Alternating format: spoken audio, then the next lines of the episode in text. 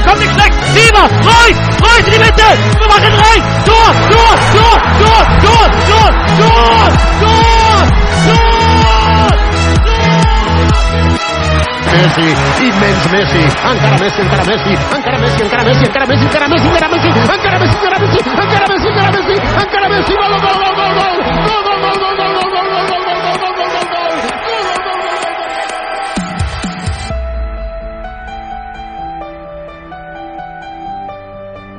سلام به همه. شما دارید به فوتبال کست پادکست فوتبال اروپا گوش می‌دید. این 106 امین قسمت فوتبال کست هست. قبل از اینکه بریم سراغ برنامه گودرز بهمون میگه چه جوری می‌تونید با فوتبالکست در ارتباط باشین و برنامه های ما رو بشنوین. خب فوتبالکست بازای عزیز فوتبالکست رو ما هر هفته یک شنبه شب ضبط می‌کنیم و بعد از edit کردن روز دوشنبه برنامه رو در دسترس شما عزیزان قرار میدیم. اولین جایی که برنامه رو ما share می‌کنیم فیسبوکمون هستش facebook.com خط مورب فوتبالکست که لینک SoundCloud و MediaFire رو اونجا قرار میدیم. هم می‌تونید آنلاین stream کنید یا می‌تونید از MediaFire دانلودش کنید. دومین جایی که ما برنامه رو قرار میدیم دوشنبه کانال تلگرام ما هستش که اگه عضوش باشید راحت می‌تونید کل برنامه رو دریافت کنید. پس حتما اگه می‌تونید به کانال تلگرام ما بپیوندین telegram.me خط مورب فوتبالکست. آدرس کانال تلگرام ما همینطور روی صفحه اینستاگرام ما قرار می‌گیره که سومین راه ارتباطی ما با شما هستش. instagram.com خط مورب فوتبالکست. زیرش یه underline هم داره. فوتبالکست search کنید راحت می‌تونید پیدا کنید از پستایی که اونجا داریم. غیر از اینا راه های ارتباطی دیگه ای هم هستش که می‌تونید برنامه رو به راحتی از اونجا گوش کنید یا دانلود کنید. یکیش app پادکست اپل هستش که برنامه هر هفته اونجا update میشه و اونجا قرار داده میشه. می‌تونید راحت اگه آبونه ما بشید برنامه رو دریافت کنید. راه دیگه دانلود app TuneIn Radio هستش. TuneIn Radio که همش سر هم هستش. T U N E I N و می‌تونید صفحه فوتبالکست رو اونجا پیدا کنید و follow مون کنید اونجا و همه برنامه اونجا هم update میشه. خوبی این app اینه که روی همه موبایل ها با هر سیستم عاملی ویندوز اندروید یا iOS کار می‌کنه و تو ایران هم فیلتر نیستش. پس اینا راه ارتباطی ما هستش که هر هفته می‌تونید برنامه ما رو اونجا دریافت کنید به دوستانتون هم یادتون نره که برنامه ما رو معرفی بکنید. هر جای دیگه هم که برنامه ما دیدید که شیر میشه بدون توافق ما و بدون اطلاع ما هستش. و ما با هیچ وبسایتی در حال حاضر همکاری نداریم. خب مرسی از گودرز. یادتون نره همه پیجای ما همه جایی که ما هستیم لایک کنید دنبال کنید. ممنون از حمایتاتون. اما بریم سراغ بچه ها این هفته کلی صحبت داریم. برنامه رو هم می‌خوایم با لیگ اسپانیا شروع کنیم. اما قبلش یه سلامی بکنیم با تک تک بچه ها من اول از هم می‌خوام با آریان سلام کنم. آریان چطوری؟ سلام می‌کنم خدمت همگی. مخصوصا طرفدارای رئال مادرید که بعد از فکر کنم یه چند سالی تو نیوکمپ تونستن بالاخره نتیجه خوب بگیرن و حال ما هم بگیرن. از اون طرف شایان رو داریم. شایان من نگرانت بودم. آخرین بار من تو ایران دیدم شایان بعد از بازی بایر مونیخ و یوونتوس یه شوک عجیبی بهش وارد شد. الان چند وقته که تراپی میره روانشناس می‌بینه. امیدوارم که از تونسته باشی از این شوک چی میگم فائق شده باشی بهش. خب من اول سلام می‌کنم خدمت همه فوتبال کست بازای عزیز سال جدید و مجدد تبریک میگم. سال 94 که خیلی سال مزخرف و بیموردی بودش. با یه شکست تخت تو فینال واسه ما شروع شد. آخر سال هم که از این بدتر اصلا نمی‌شد. امیدوارم که سال 95 خیلی پربارتر باشه. هنوز دلش پرخونه. و جناب بابک خان بعد از مدت ها برگشته البته یه ذره سرما خورده صداش تو دماغی این هفته. ولی اومده که از حق و حقوق فوتبال آلمان توی فوتبالکست دفاع کنه. ما حق و حقوقمون گرفتیم تو 120 دقیقه. نیازی نداره ازش دفاع بکنم. ولی من عید تبریک میگم. از این فرصت استفاده می‌کنم به هوادار فوتبالکست. این چند هفته من نبودم. می‌دونم شاید خیلی ناراحت نمک به زخمش فعلا نمی‌زنم نگه میدارم. آریانم زخم خورده است می‌دونم. همتون زخم خورده ای من حالم خوبه. گودرز گودرز تو هم زخم خورده ای تو چه جوری ما احتمالا این پنجشنبه این پنجشنبه احتمالا زخم خورده میشیم.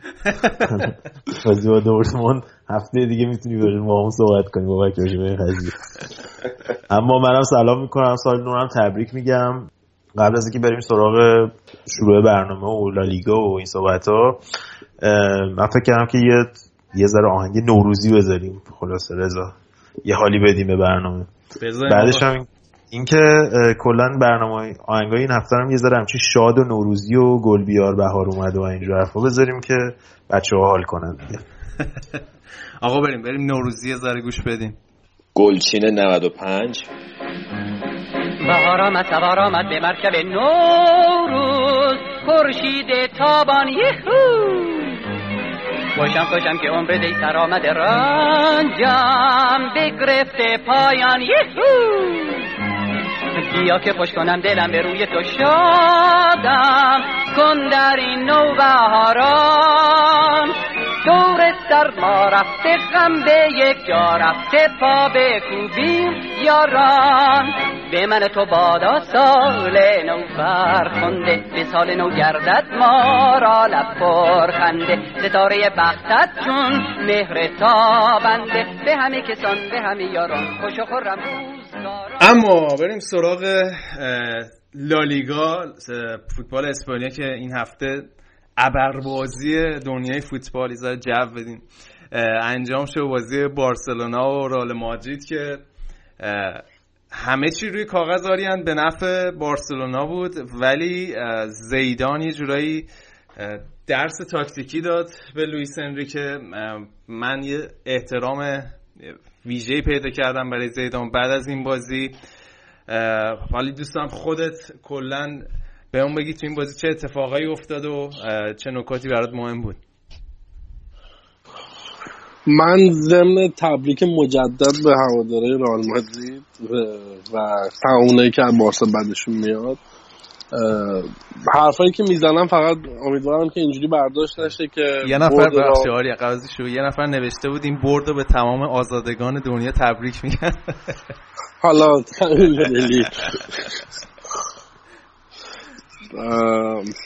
من به باراک اوباما هم این برد مثلا می‌تونم تبریک بگم. ولی این صحبت که من تو این چند دقیقه می‌کنم اولا برداشت شخصی من از بازیه و رخصت کردن تیم تقریبا تو کل فصل و شرایط دوتا تیم. و ابدا از ارزش های برد رئال من نمی‌خوام کم بکنم. ولی من هر هفته یه صحبتی رو می‌کنم به اسم فاکتور خستگی و فکر می‌کنم فاکتور خستگی خودشون نشون داد مخصوصا تو نیمه دوم توی این بازی. نیمه اول بارسا درسته که رال پلان داشت و دفاعی منسجمی رو انجام دادن.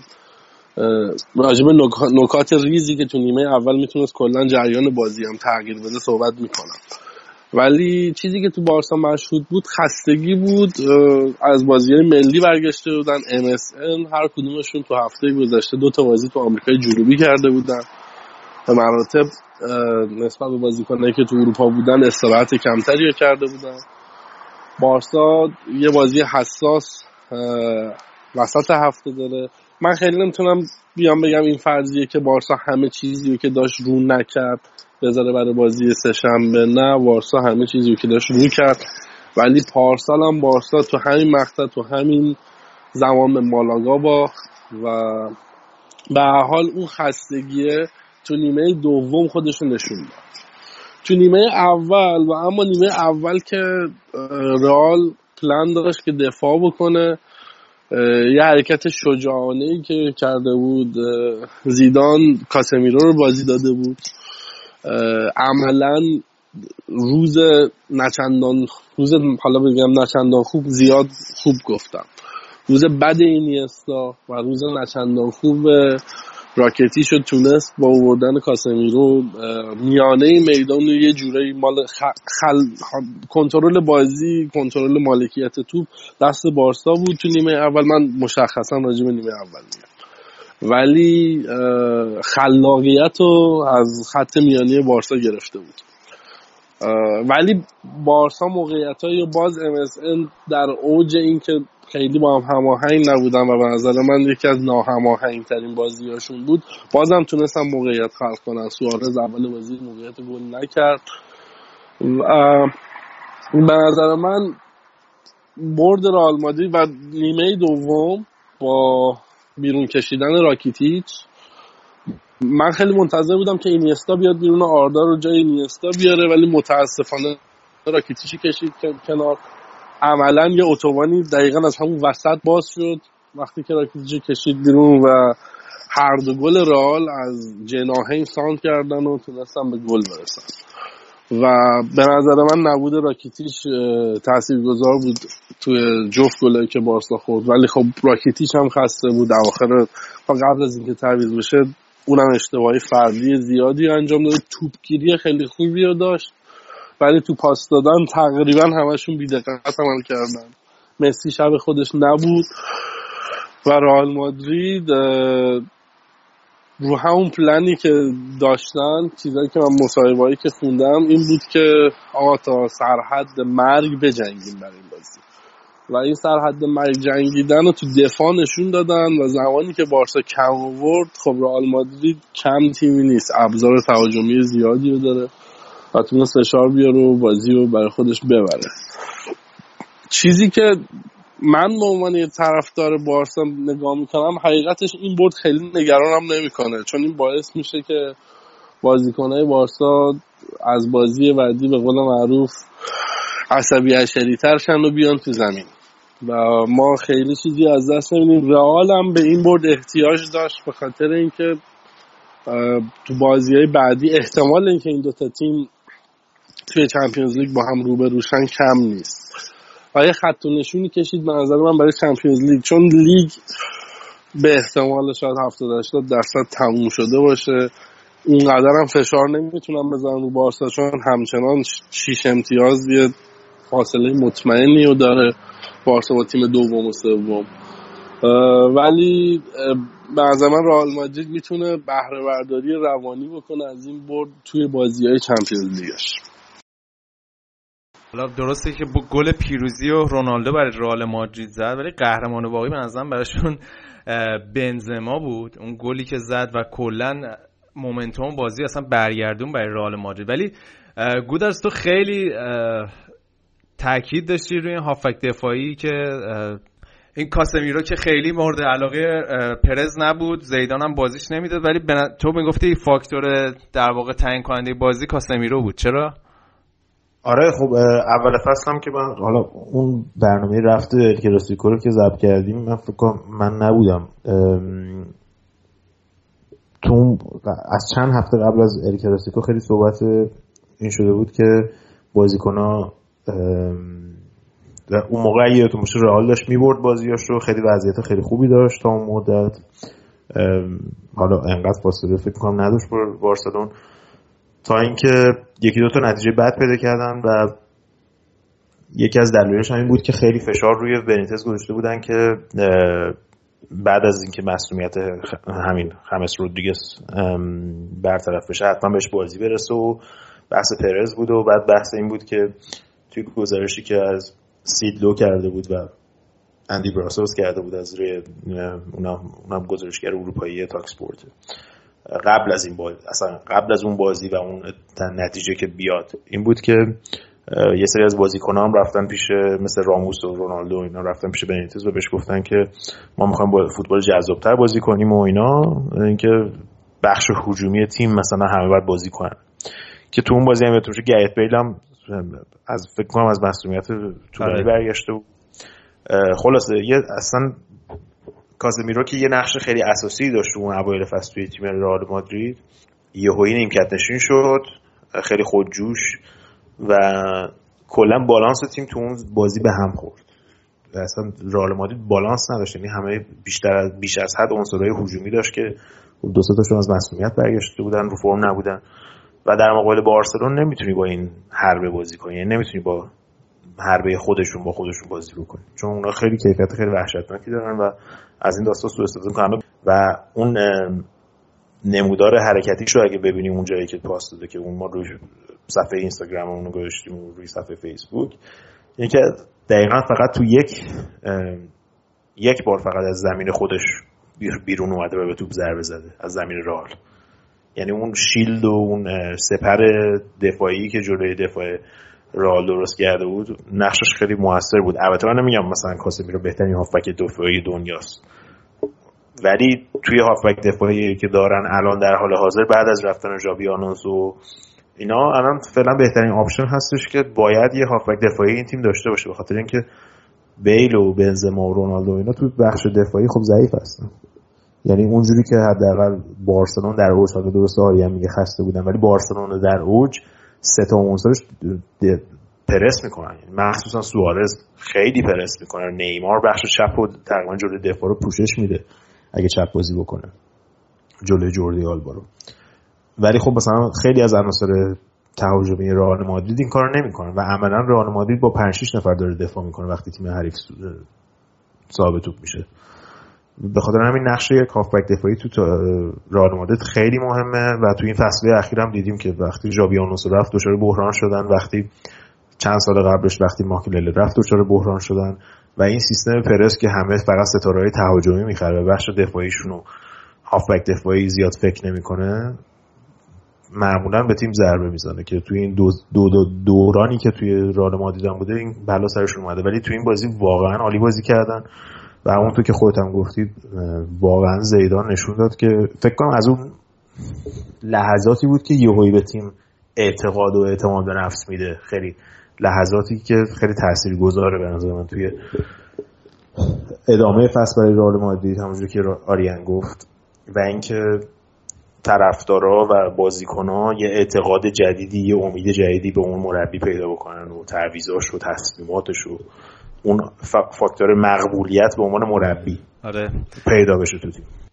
جالب دقیقا هفته پیش بود. ما داشتیم راجع به همین مسئله هافک دفاعی توی رئال مادرید صحبت می‌کردیم و به نظر که زیدان هم گوش میده فوتبالکست و و همونطور که گفتی حالا این بازی یه tipping point ی می‌تونه باشه برای زیدان توی کلا توی دوران مربیگریش و شاید یه در واقع این بازی خیلی تاثیرگذار باشه برای بقاش توی رئال مادرید برای طولانی مدت اگه همچین اتفاقی اصلا بشه توی رئال مادرید بیفته. ولی من حالا یه نکته که جالب بود برام چون این مسئله خستگی که آریان می‌گفت کاملا مشهود بود. زیدانم کاملا روش برنامه ریزی کرده بود. نیمه اول توپو کاملا داده بودن دست بارسایی حتی تا اوایل نیمه دوم.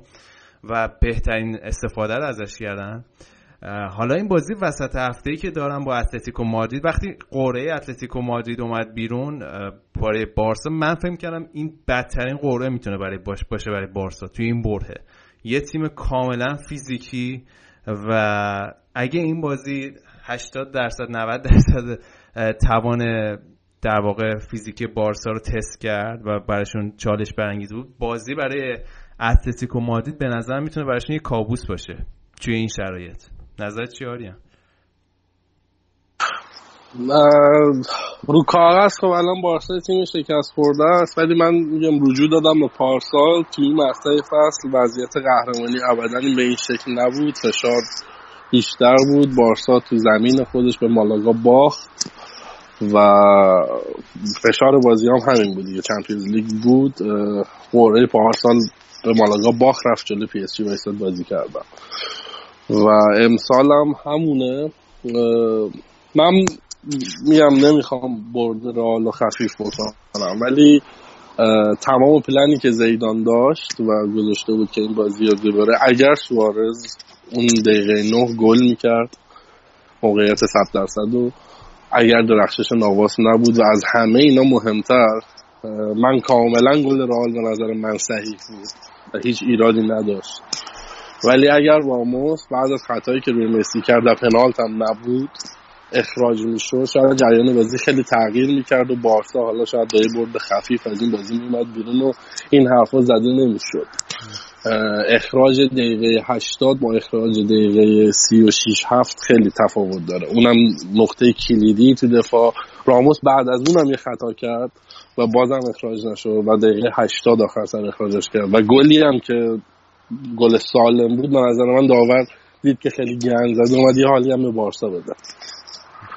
بازی سف سف در بیاره. این یه چیزی بود که راجع به داوری من می‌خواستم بگم که داوری تاثیر گذار بود تو جریان بازی. نه ده نفر از دقیقه 36 چون خطای راموس مسلما کارت داشت. می‌تونیم بارها نگاه کنیم راموس توپو نزد پایین مسی زد چون توپ اصلا مسیرش تغییری نکرد. تو راه خودش رو رفت. و حالا که بازی تموم شد و اینا و صحبتی که تو راجع به چمپیونز لیگ داری نه بارسا به نظر من من نگران نیستم از این برد به خاطر اینکه به هر حال تیمی که نزدیک به 40 تا بازی رو نواخته و 5 6 ماه نواخته بالاخره یه جایی میبازه و درسته که یکم بد جایی باخت بعد از مرگ کرایوف اون جمعیت و استادیوم ال کلاسیکو باخت ولی جایی رو باخت که خیلی به ضرر نمی‌زنه. و به نظر من خودشون رو جمع جور می‌کنن برای بازی با اتلتیکو. چون در کنار اینکه بازی بسته شده بود و خیلی خوب دفاع می‌کردن ولی نگاه بکنیم که پاس های اشتباه بارسایی یا چقدر بیشتر بود. همین MSNی که داشتن انقدر خوب کار می‌کردن تو این بازی چقدر به هم پاس اشتباه دادن. همچنان تو محوطه جریمه رئال این داشتن یک و دو می‌کردن. و اینجوری نبود که فضای یک و دو رو از اینا بگیرن پاسای اشتباه می‌دادن. پاساشون هم قطع نمی‌شد. توپو مینداخت مثلا نیمار نیم جلوتر بود. پاسای خودشون. میگم برد رئال این برای من خیلی مهمه چون صحبتایی هم که شنونده ها می‌کنن اینه که حالا من خیلی بارسایی هم. من برد رئال برام خیلی ارزش داره. ولی فکر می‌کنم که تو شبی بود که وارسا خودش نبود و به هوادارای بارسا مثلا من با رفیقان نشسته نگاه می‌کنم من از این تیم نگران نیستم. این تیم سهشنبه جمع می‌کنه خودشو.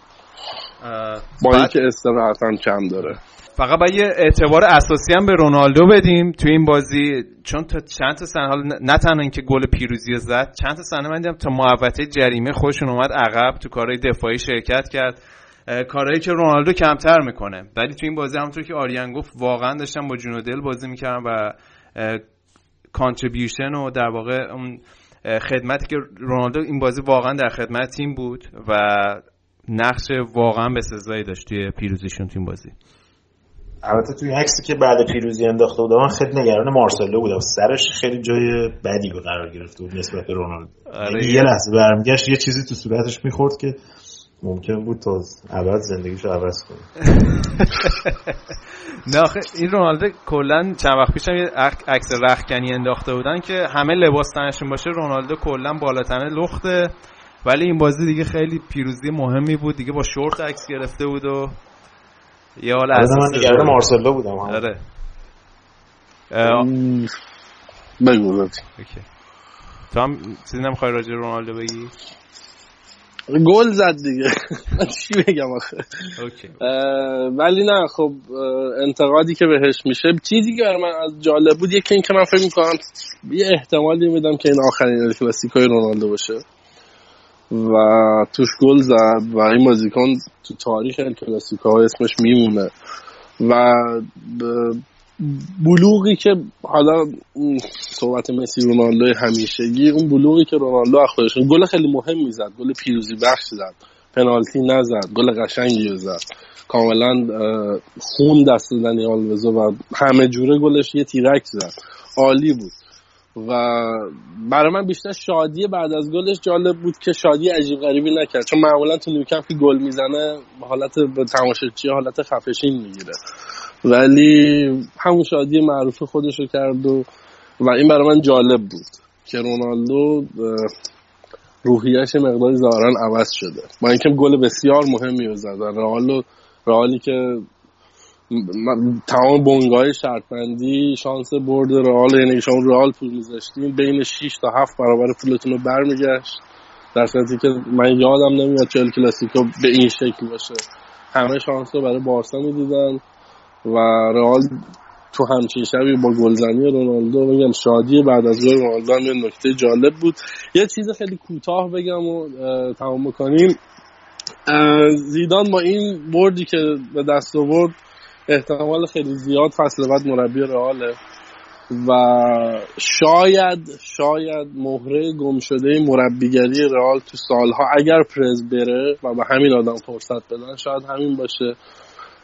خیلی به اسم از اووردن کاسمیرو اعتماد کردن به کارواخال گل دوم کارواخال توپو گرفته جایی که من یادم اوورد جلو و پاسایی که داد.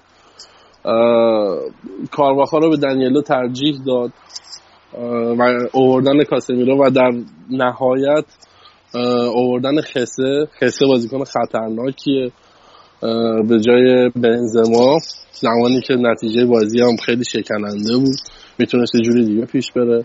و اعتماد کردنش به نیروها یعنی احتمالا خب زیدان هر روز تو تمرین رو می‌بینه که کی آماده تره و اعتماد کردنش به آماده ترهای رئال رئال می‌تونه تو وضعیت خوبی قرار بده. پلنش پلن مورینیویی نبود دیشب که مورینیو اون سالی که سالی 4 5 سال کلاسیکو می‌دیدیم و بالاخره مورینیوی راه حلی پیدا کرد که بارسا رو متوقف کنه. پلنش جواب داد ولی من فکر می‌کنم فقط برای بازی دیشب جواب داد. تو شرایط خاصی جواب داد. نتایج قبلیش تو لیگ خیلی چنگی به دل نمی‌زنه ولی این مربی میاد که به نظر من دیگه مربی بشه. چون از هوش خیلی بالایی برخورداره. دوران بازیگریش هم اینو دیگه فکر کنم هیچ کس حرفی راجبش نداشته باشه. و اگر به زمان بدن این رئال رو برمیگردونه به همون جایی که باید. و یادمون نره رئال اول صحبت هم گفتم رئال با این برد تو چمپیونز لیگ تیم وحشتناکی شده. خب پس اینم از پرونده ال کلاسیکوی این هفته بود. حالا فکر کنم دیگه آخرین کلاسیکوی سال باشه من اینکه توی چمپیونز لیگ اتفاق خاصی بیفته. اما اگه موافق باشین بریم سراغ والنسیا والنسیا که این هفته بعد از بازی رئال مادرید بارسلونا خبرسازترین تیم اسپانیا بودن. گری نویل بالاخره از بارسلونا اخراج شد. اتفاقی که شاید از هفته پیش می‌شد پیش بینیش کرد ولی من به شخص فکر می‌کنم واقعا انتخاب نامناسبی بود از جانب گری نویل برای اولین شغل مربیگریش بود. یعنی واقعا کار چالش برانگیزی بود.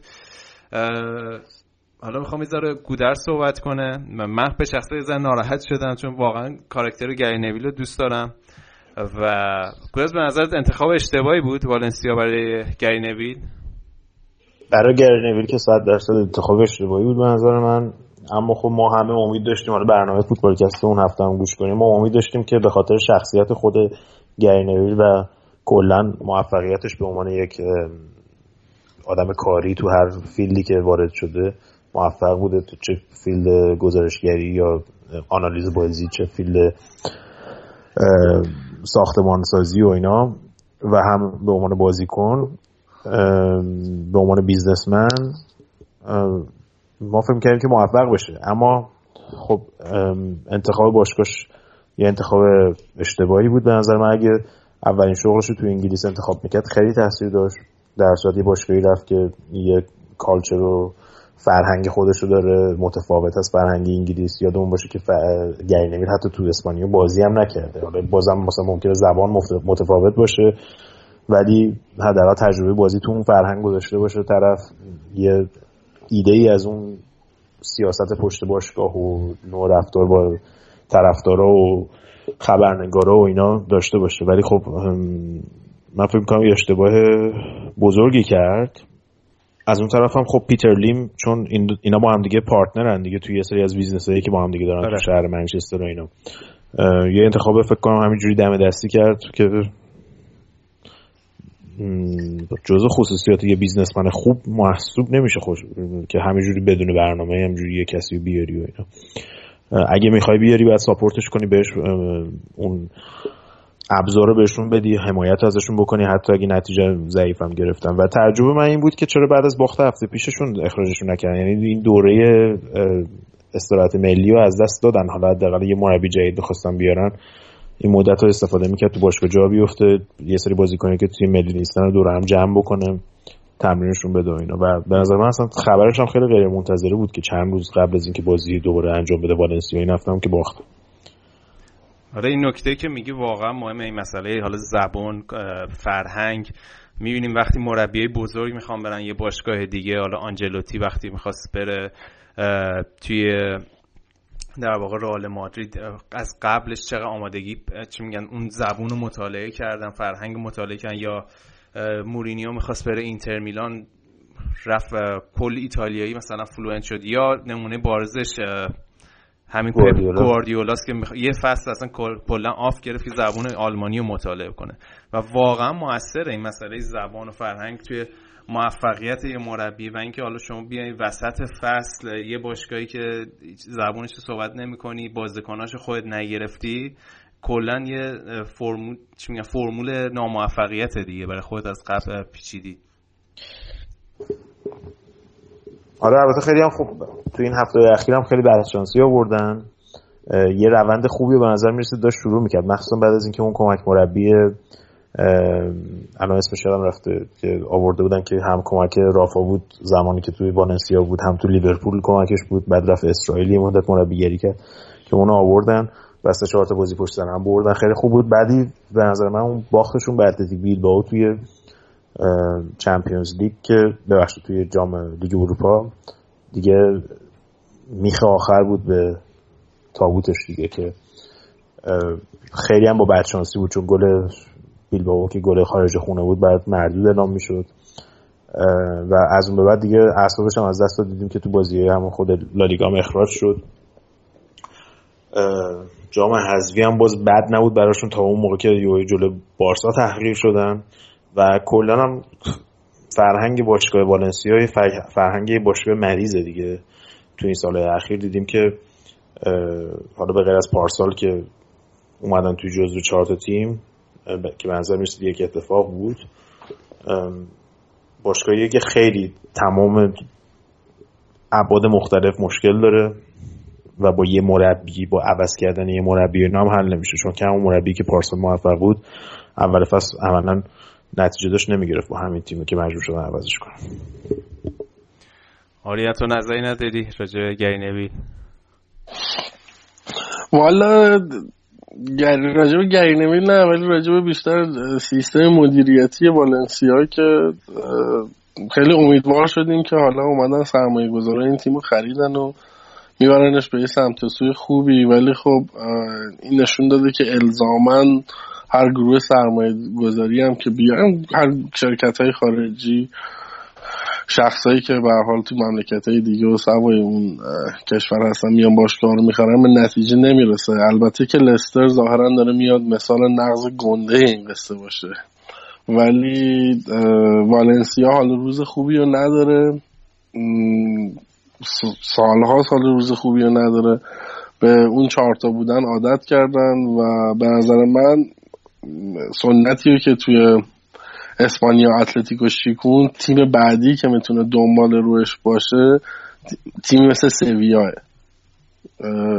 شانس سویا و ویارال به نظر من خیلی بیشتره والنسیا تیم سنتی و ریشه دار توی فوتبال اسپانیا. گرینویل به نظر منم انتخاب اشتباهی بود. مسئله زبان مسئله مهمیه و خیلی سینوسی بازی می‌کردن دیگه. یه بازی 6 تا میخوردن یه بازی 6 تا می‌زدن. و این سینوسی بازی کردن خب باعث شد که وضعیتشون تو جدولم بهتر که نشه که حالا بدترم بشه و شانسی هم که برای خودشون تو اروپا قائل بودن. چون تیمای اسپانیایی معمولا به این حالتن که وضعیت لیگ برای خودشون مشخص شده می‌بینن. می‌دونن که به حال تیمای کوچیکتر اسپانیایی می‌دونن که اونجا شانسی براشون نیست ولی عمده تمرکزشون می‌دونن روی جام یوفا همین لیگ اروپای فعلی و اون تو خیلی خوب نتیجه می‌گیرن. عملا حالا با این نتیجه که نویل گرفت به نظر من بعد از اون باخت کار برای اون تموم شده بود. خب اینم از والنسیا توی اسپانیا. دیگه خبر دیگه بود؟ تو اسپانیا اگه اجازه بدین زیاد حرف زدیم اگه اجازه بدین من کم کم مرخص شم از حضورتون. اتفاق دیگه ای که افتاد اینه که اتلتیکو بازم بازی خودش رو برد و فشار رو همچنان نگرد داشته و امیدوارم یه تیم قبراق رو بفرسته تو زمین. سهشنبه آقای سیمونه و یه کشتی اساسی بگیریم با تورست یه گل خفن زد تو این بازی. گل اولشون خیلی خوب بود. از اون تورست یه قدیم بود. یه چیپ خفن زد. بالا سر دروازه‌بان خیلی عالی بود. اوکی. مرسی آریان از اینکه اومدی. حالا هفته بعد جالبه. بعد ببین من خیلی خودم به شخص خیلی منتظرم که بازی بارسا اتلتیکو رو ببینم ببینیم چه جوری میشه. یه استراحت کوچیکی بکنیم. بعدش میریم سراغ سری آ و ببینیم توی ایتالیا چه خبر بوده.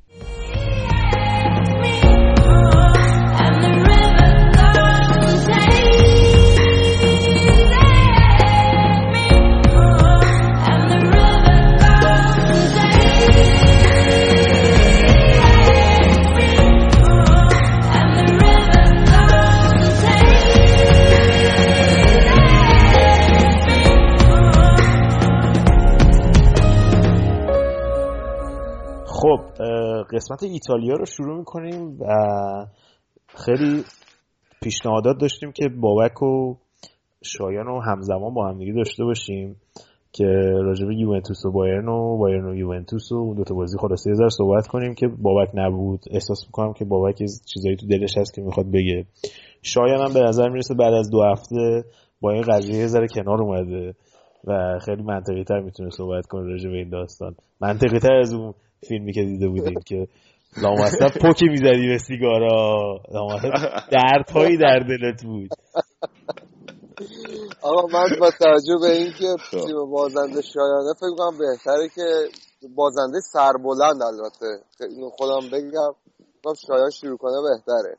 آره آقا پس از اون بازی اول شروع می‌کنیم بعد میریم سراغ داستانهای بقیه بازی ایتالیا. بابک تو هم الان بیرونی؟ البته من به بهت میگم بچه ها می‌گفتن ببی جان گفتم دیگه حالا به عنوان ببی جان که بهت نگی میگم اون بابک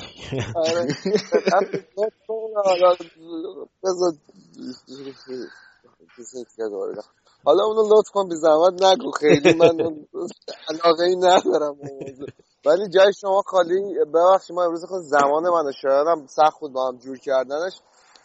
من الان اومدم جای شما خالی غذا افغانی بگیرم بخورم ببین چه مزه بزن به بدن نوشه جون. خب شاید جون آقا به غیر از اون تعویضا که گفتی حالا الان چیز جدید. کلا که این لفظ بازنده سربلند که والا ما دوست داشتیم مثلا بازنده سرپایین بودیم حزمش خیلی راحت تر بود واقعیت. یه همچین شکستی. اصلا شما تصور کن که تیم چهار تا گل همون اول بخوره و دو بزنه که یه خورده از عمق فاجعه کمشه خیلی واسط قابل حذف تره تا اینطوری بری کنار. اما نیمه پر لیوان رو بخوایم ببینیم اینه که خب یوونتوس الان به همه ثابت کرده که یه تیم درجه یکی اروپاییه. با بایرن یه بازی کاملا پایا پایا داشت. بایرنی که من به شخص فکر می‌کنم بعد بارسلونا شانس بعدی قهرمانی تو چمپیونز لیگ همین بایر مونیخه. بعدش هم حالا یوونتوس و رئال پاریس سن و یوونتوس تو خونه تو آلیانز آرنا که همه تیم‌ها وحشت دارن از بازی تو اونجا بارسلونا پارسال خیلی به مشکل خورده بود. نه تنها پایا پای که هیچی هفتاد دقیقه خیلی ما بهتر از بایرن به نظر من و کامل الگی تونسته بود که گواردیولا رو آچمز کنه. اما فکر می‌کنم اینجا هم الگری هم یوونتوس هنوز یه چیزی رو کم دارن تو یه همچین لولی توی همچین سطحی از مسابقات تو چمپیونز لیگ. اون حالا فوت آخر اسمشو بذاریم یا تجربه یا هر چیزی یا ذهنیت تیم. و اون حالا اون که حالا سوای کیفیت بازیکن‌ها مسئله این بود که به نظر من فکر کنم تا اون دقیقه 93 که بایرنیا جنگیدن یوونتوسیا اون 20 دقیقه آخر اون که باید نجنگیدن و با فکر رو چی میگم با تمرکز به نظر من بازی نکردن. یه مقدار تو جو بازی غرق شدن و مخصوصا اون اواخر بازی اشتباهات فردیشون یه مقدار رفته بود بالا که دیگه بیش بدترینش هم همون سوتی بود که پاتیز اورایی که تجربه چهار تا فینال چمپیونز لیگو داره داد و باعث شد که بایرن بتونه گل دوم بزنه. اما به غیر از اون میگم به هفتاد دقیقه اول بخوایم نگاه کنیم که فوق بود و حالا چیزای بعدش اینه که موراتا خیلی بازیکن عالیه نشونه که چه آینده درخشانی داره اما هنوز نمی‌دونه که کجا باید تکروی کنه کجا باید پاس بده.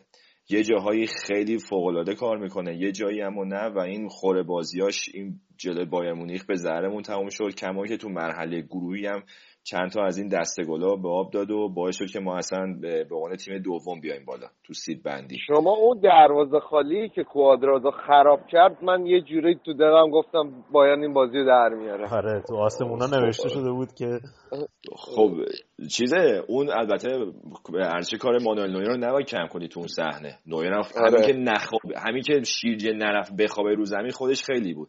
که فهمید که بعد وایس احتمالا مثلا اون هوایی می‌زنه شوتشو. البته بعد اون سه چهار تا پاس گلی که داده بود نویر دیگه بالاخره یه جا آره واقعا یه آره. روز یه روز فکر کنم سیاه بود برای نویر و آلاوا. رو گل اول که اصلا نفهمیدیم چیکار کردن با هم. یعنی هیچ کدومشون کار درستی که باید می‌کردن نکردن. دید تقدیم کردن گل رو به گل گفت فکر کنم نزدیکای روز تولدش یه کاد تولد بهش داد. آره. این موراتا که اصلا بیچاره کرده بود آلابا رو. یه گلم. که به اشتباه مردود شد. آره یه اصلا. گواردیولا به نظر من فقط بخت بلندش باعث شدش که این بازی واسش در بیاد چون گواردیولا در 90 دقیقه واقعا هیچ به نظر من ایده تاکتیکی نداشت. من یاد بازی چلسی بارسلونای افتادم که دقیقه 90 اینیستا گل برتری بارس مساوی بارسلونا آره. زد بارسلونا رفت بالا. قشنگ اون مثل اون روز گواردیولا کاملا از فکر می‌کنم اوت پلی شده بود. و یوونتوس این فشار بالای زمین پرس بالای زمینی که گذاشته بود جواب گرفت و همون دقیقه اول گل زد. و اصلا تیم بایرن اشتباه چیده شده بود. واسه یه تیمی که انقدر از بالا پرس می‌کنه نباید اه، ژابی آلونسو و ویدالو بازی می‌داد. تو اون وسط زمین یه ذره خلاقیت کم داشتیم. پاسای ریزی لازم بود اونجا. خود گواردیولا هم اذعان داشته گفته بود که من تیمم احساسی برده نه تاکتیکی. یعنی خودش هم قبول داشتیم مسئله رو. ببین شما دقیقه هفتاد که لاین اه، پرستون به خاطر خستگی این دیگه چیزی بود که نمی‌تونستی کارش بکنی. رفت درست. عقب. روی یه سانتر که اون واقعا اون سانتر غیر قابل دفاع کردن بود. داگلاس کوستا سانتر فوق العاده کشید و تنها بازیکنی بود که در طول 90 دقیقه واقعا می‌خواست بایرن رو نگه داره تو بازی. یعنی من هفتاد دقیقه می‌گفتم این بازیکنای بایرن دارن چیکار فقط داگلاس کوستا داشت میدوید به حالا نظر این, من. حالا این البته- حرفی که ببخشید شاید وسط حرفت. بابک این صحبتی که کردی و من تا حدودی قبول دارم ولی نمی‌خوای یه ذره اعتبار بدی که حالا بالاخره گواردیولا اشتباهش رو فهمید و تو طول بازی مثلا تییاگو رو کینگزلی کومان و اینا رو آورد. تییاگوش قشنگ بود آره، آره تییاگوش کومان. قشنگ بود. خیلی تاثیر داشت. بعد جابجایی جابجایی که به نظر من اشتباه کرده بود که دی- این کاستا رو اصلا جای اشتباهی گذاشته بود که بعد رفت جای اصلیش. دیدیم چقدر عرض زمین برای بایرن باز شد و اون سانترایی که با- اومد تو بازی و اون اوورلپ هایی که کاستا و کینگزلی کومن و اینا می‌کردن خیلی تاثیر داشت که فکر کنم همون هم تو خستگی و سردرگمی دفاع یوونتوس هم تاثیر داشت. از اون طرف تعویضای اشتباه الگری که به نظر من می‌تونست از اون موقعیت استفاده کنه. اگه موراتا هنوز تو بازی بود با یه پاس پشت دفاع هر دفعه واسه دفاع بایرن داستان درست کرد. سرساز می‌شد. ولی منجوکیشون تحرک نداشت. اصلا برای یه بازی دیگه است اصلا به نظر من خصوصیاتی که منجوکیش اصلا- موراتا پدر آلابا رو در آورده بود. یعنی من فقط داشتم به آلابا فوش می‌دادم. یعنی اون- گل دوم اگر یه مدافع وسط درست حسابی تیم ما داشت مثل بواتنگ موراتا بازیکن اول دا... رد کرد بازیکن دوم رد کرد. آلابا هفتاد متر دنبال این دوید. آقا اینو وسط زمین یه خطا بکن کارت زرد بگیر تمامش بره دیگه. اتفاقا بابک اینه که میگی آره. بردیا بغل دست من بود ما با هم می‌دیدیم بازی ها بعد می‌گفت اینا تیمای گواردیولان که اینجوری سوسول بازی در میرن چرا نمی‌زنن اینو؟ که چرا کسی اینو ننداخت زمین؟ حالا مثلا یه قرمز می‌گرفت حتی. آره. یه کارت زرد اصلا وسط آره. زمین می‌زد و موراتا رو کارت زرد به جون خودش می‌خرید چون آره معلوم با بود زدم راحت می‌تونست جمع کنه. آره. و حالا یه حالا- چیزی رو گودرز بهت بگم. اینو که میگی گواردیولا دقیقا بازی وقت اضافه رو در آورد و تییاگو رو آورد. ولی واقعا من نمی‌تونم درک کنم که تو چطور یه بازی که تیم دو هیچ عقبه بعد از ده سال فرانک ریبریو می‌ذاری سمت راست زمین در حالی که فرانک ریبری ده سال داره سمت چپ زمین بازی می‌کنه. آره. وینگر چپه. اومد کلک و- بزنه خودش آره. رکب خورد. و ورود کینگزلی کومن به بازی واقعا ورقا برگردوند و این بازیکن یک فوق ستاره خواهد شد یه روزی. همین الان با 19 سال سن دومین تعداد بیشترین پاس گل رو تو لیگ قهرمانان داره و فکر می‌کنم که دیگه با این بازی هم اینطوری روند بازی پیشرفت دیگه باید بایر مونیخی بدونیمش. بعدایی که سر موراتا پارسا سر رئال آورد امسال کمر سر خودمون آورد یه جورایی چون موراتا که حالا بگیم حالت قرضی طور از رئال کمن هم که قرضی خودمونه.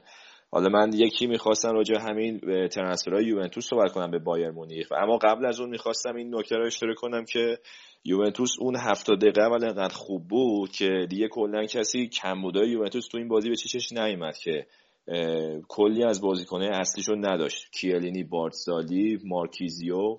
اینا خیلی مهرهای تاثیرگذاری بودن که نداشتش. خب وقتی رو نداشت تو تعویض خودشون نشون داد.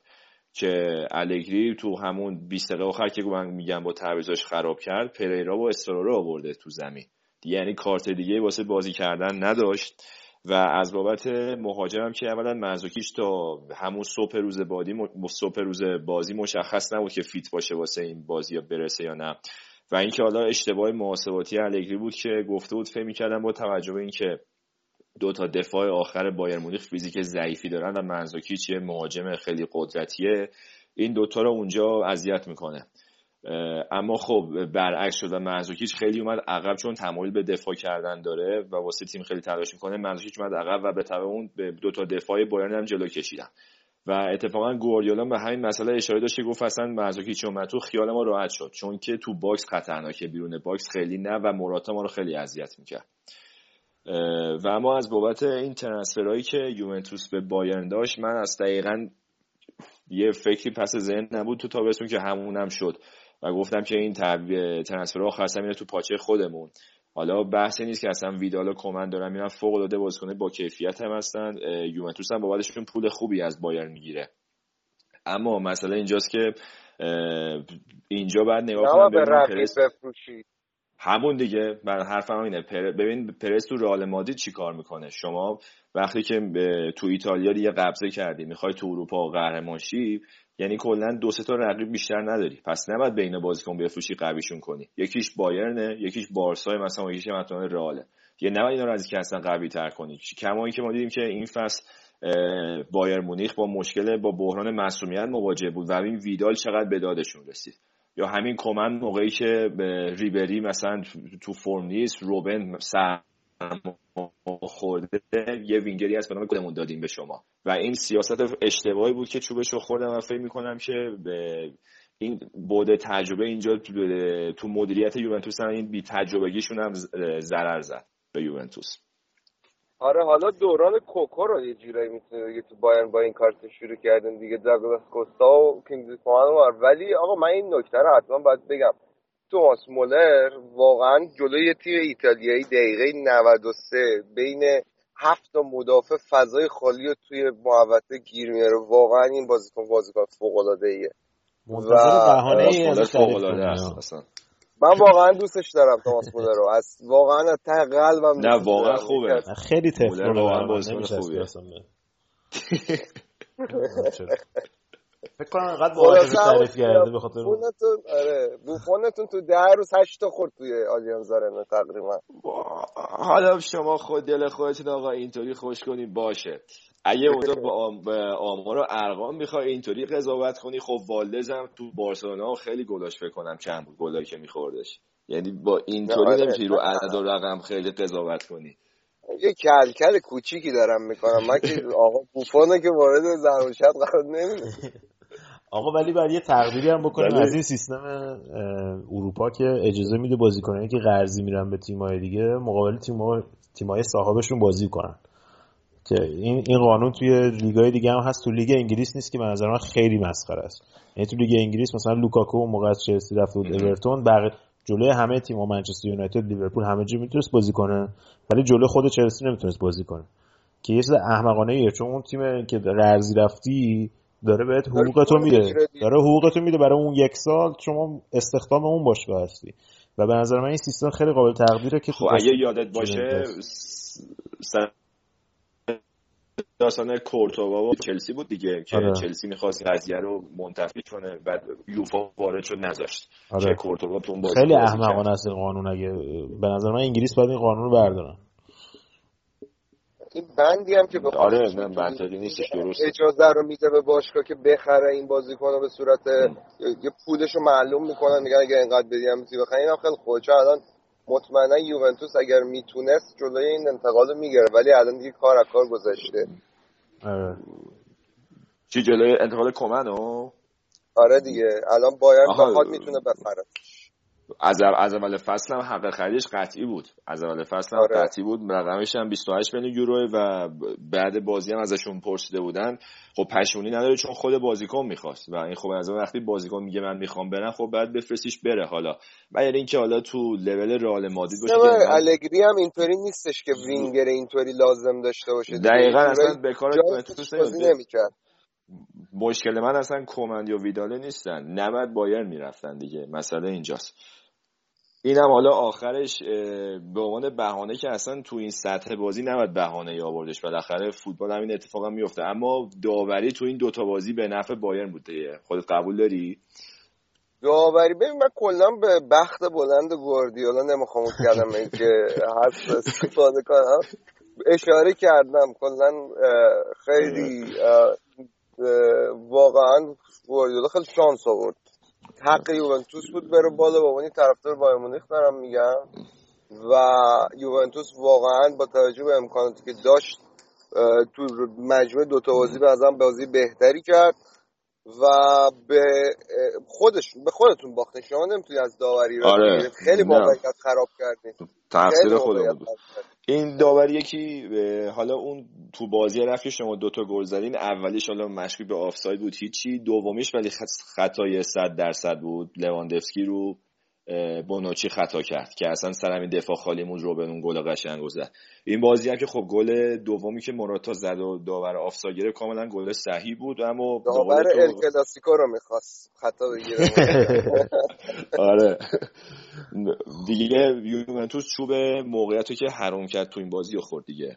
خب بچه به نظر من این بخش زار طولانی شد نسبت به اینکه دو هفته قبل بوده بازی ولی خب می‌دونم دوتا تیم بسیار پرطرفدارن و طرفداراش می‌خواستن که همزمان شما با هم دیگه راجع به این بازی صحبت کنین که رس جالبی هم شد بنظر بابک برو سر غذات بعد بخش آره، آلمان برگرد. آره. قربانت. من اگه نیدم شاید جون خداحافظ فعلا. قربونت مخلصیم. خداحافظ. خب شایان حالا راجع به این بحث صحبت بکنیم که این هفته مسابقات یک هشتم بخش یک هشتم اروپا توی لیگ اروپا و چمپیونز لیگ شروع میشه. هیچ نماینده از ایتالیا نیست. این به نظرت نگران کننده است یا فقط یه اتفاق؟ بعد 15 سال مثل اینکه اولین بار این اتفاق میفته و این که انگلیسی ها که شما فعلا خیالتون راحته. امسال نمی‌رسیم بهتون. اما باز فصل بعد همچنان با توجه به اینکه اون سال 2010 2011 سری ها خیلی بد نتیجه گرفت. اون حذف میشه. باز فکر کنم در حد تون رنکینگ یوفا سه چهار امتیاز اختلافه با انگلیس. یعنی فصل بعد باز این شانس داره که ایتالیا بتونه یوونتوس ما امیدمون به منسیتی امسال یه حرکتی بکنه دیگه. حالا یه ذره بره تا فینال مسئله اینجاست که ببین میگم صرف یه عدد و رقم بحث که با اکثر بوفون گفت شما رو عدد و رقم نمی‌تونی اینجور موقع قضاوت کنی. باید کیفیت رو نگاه کنی. و من که به کیفیت تیم‌های سری که نگاه می‌کنم الان فقط یوونتوسه که مثلا بدونم که هر فصل هست و اگه اتفاق عجیب و غریب مثل امسال نیفته راحت تو نیمه نهایی می‌تونم بگم هر سال حقش هست بیاد بالا. اما بقیه تیم‌ها فکر می‌کنم که چالششون سود از گروه باشه. وضعیت تیم‌های الان سریا. حتی ناپولی که نظر من تیم خیلی پر مهره اما وقتی میاد تو بازی های مهم تو اروپا می‌بینیم که اصلا خودشون رو میبازن یعنی یه جایی که آدم اصلا انسان نمونه بود همین امسال آره اصلا اون اعتماد به نفس رو ندارن. امسال بودن به ویارال بود باختم. کجا بود؟ باختم. آره اصلا عجیب غریب بودش و هنوز اصلا اون ذهنیت رو ندارن و یوونتوس رو میگم بذاری کنار. بقیه تیم‌های سری بیان. تازه باید خودشون رو تو اروپا پیدا کنن که بدونن بدونن مطمئنن که از گروه صعود می‌کنن. حتی اینتر و آسه میلان. چون الان دیگه فقط اسمشونه این دوتا باش مونده. اصلا بازیکن‌ها یه چیز دیگه هن. اصلا هیچ به سنخیتی با اروپا ندارن خیلیاشون اصلا آشنا نیستن با جو اروپا. و مطمئنا اگه من اصلا دوست ندارم به شخص آسه میلان به سهمیه چمپیونز بگیره الان. چون که بیاد بالا آبروزی میشه واسهشون. و فکر می‌کنم که همین یورولیگ فعلا بعد خودشونو بازیکن‌ها یه خورده عادت بدن. با اینجور با و اینکه اصلا بتونن هر سه روز یه بار بازی کنن. شیش ماه شیش ماه از فصل حداقل. و بعد اینکه اون اعتماد به نفس لازم پیدا کنن که بعدا موفق بشن. اما الان به حالا تو یورولیگ یه مقدار بدشانسی آوردن. فکر می‌کنم که تیم‌های ایتالیایی فصل بعدم باز به همین صورت باشه. یعنی یوونتوس تو سری تو یوونتوس تو چمپیونز مطرحه. و حالا یکی از شانسای بتونیم بگیم نیمه نهایی یا فیناله. و اما بقیه تیم‌ها واسه یورولیگ می‌تونن که نقشه بچینن. خب شایان حالا بریم یه استراحت کوتاه بکنیم. برگردیم سر خود لیگ ایتالیا و سری رو بیشتر صحبت کنیم. بازی این هفته.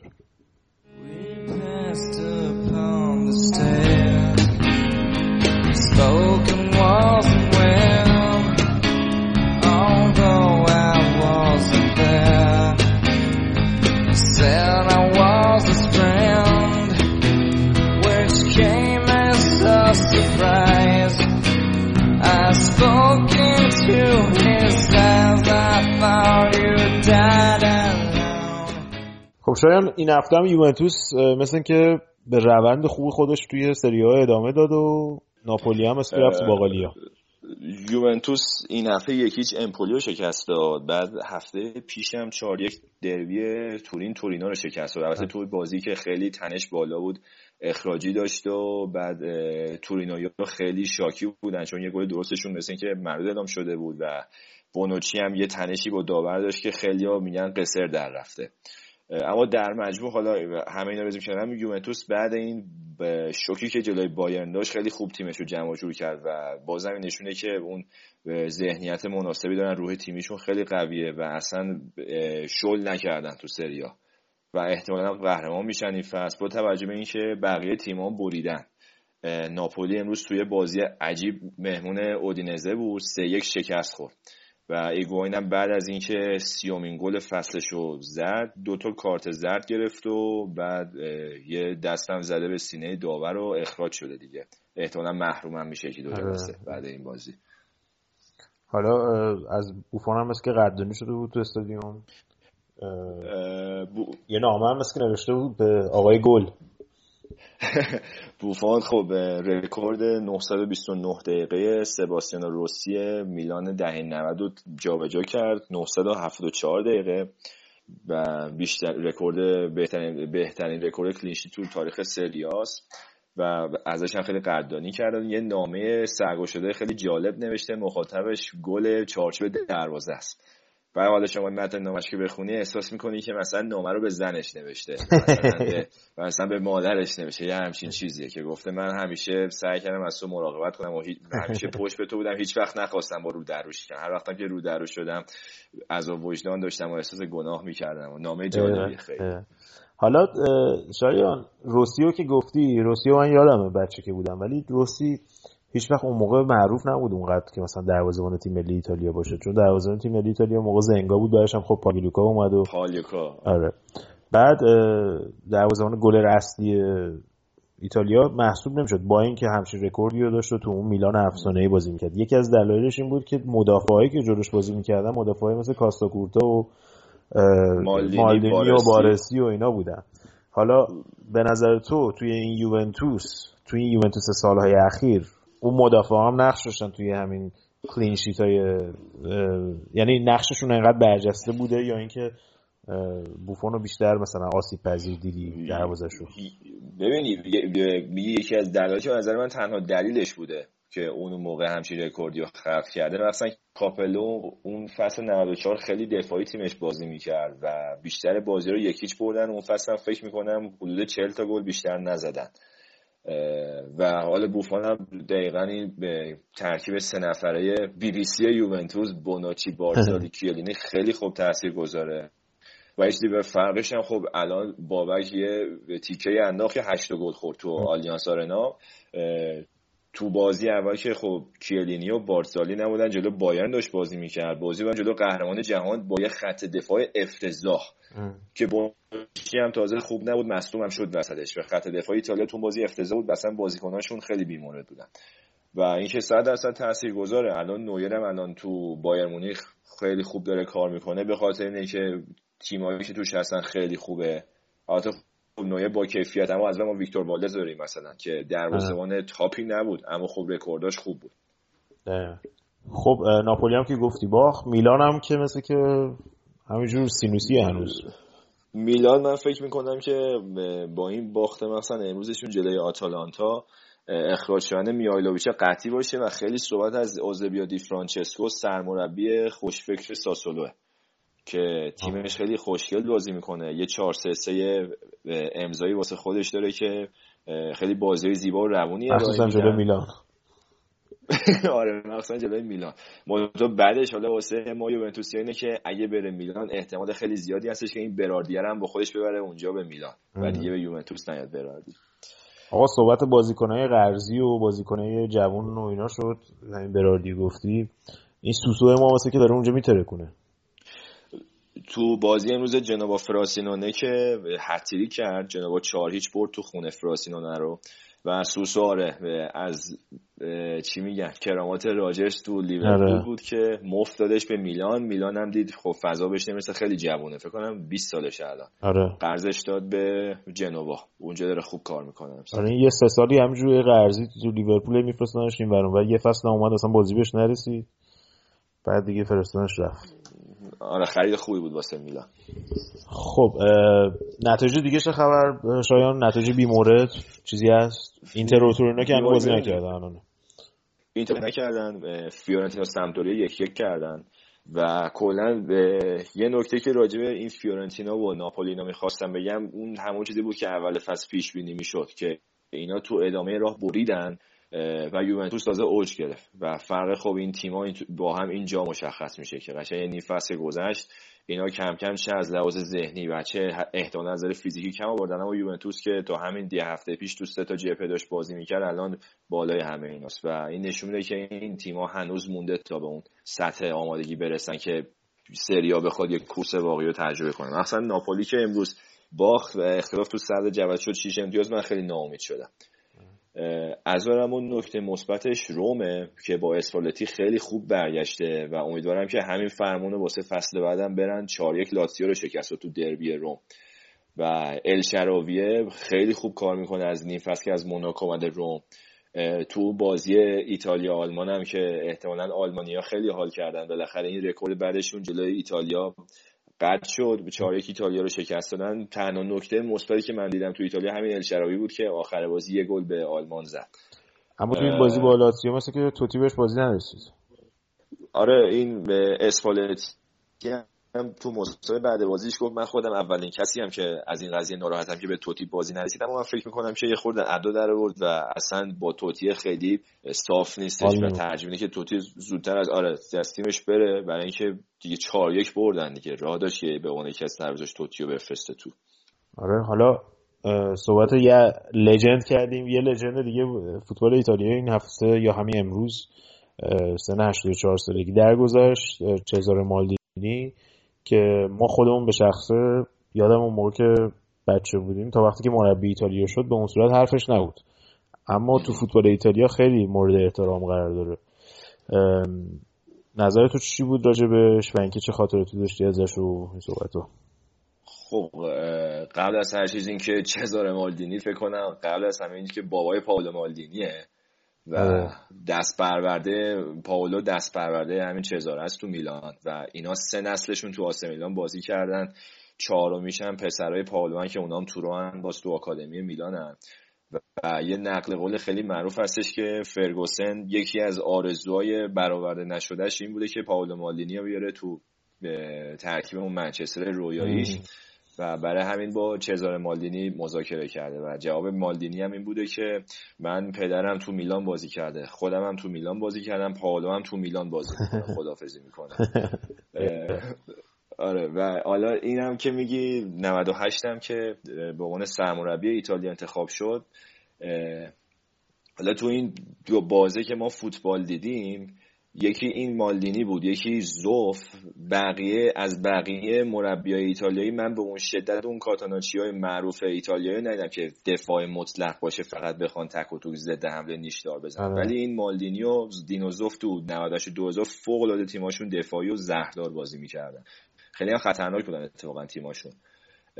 و این مالدینی به این انتقاد همیشه بهشون می‌شد که زولا رو که اصلا نیورد با خودش تو جام جهانی فرانسه. دل پیرو و روبرتو باجو رو برد.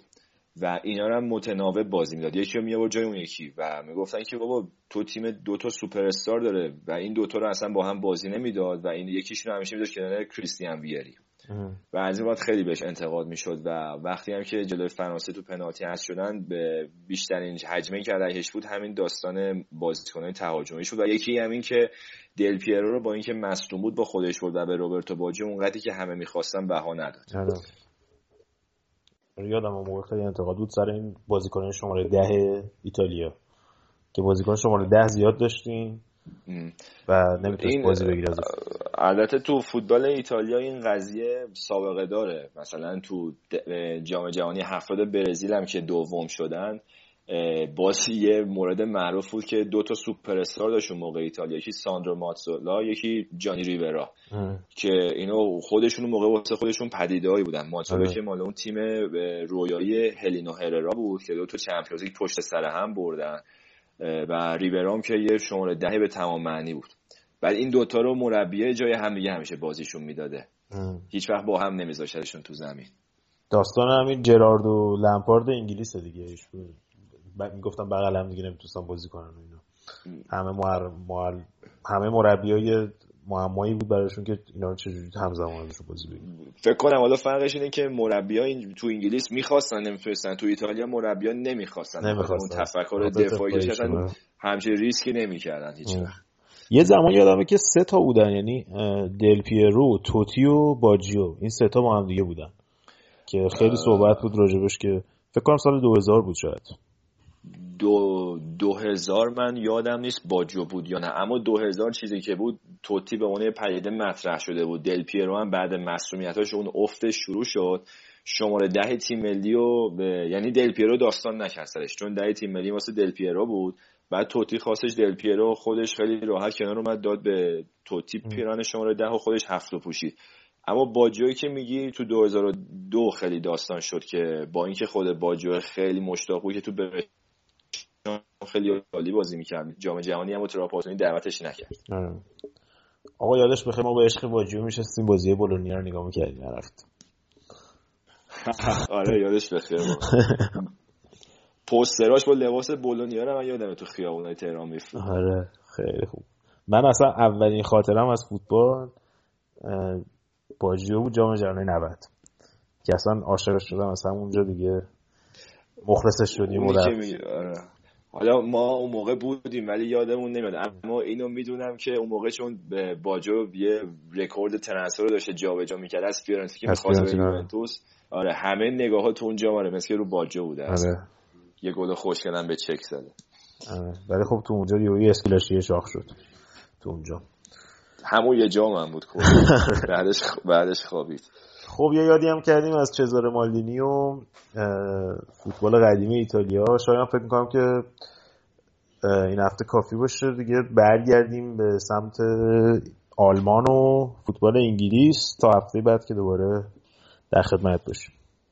مرسی ممنون.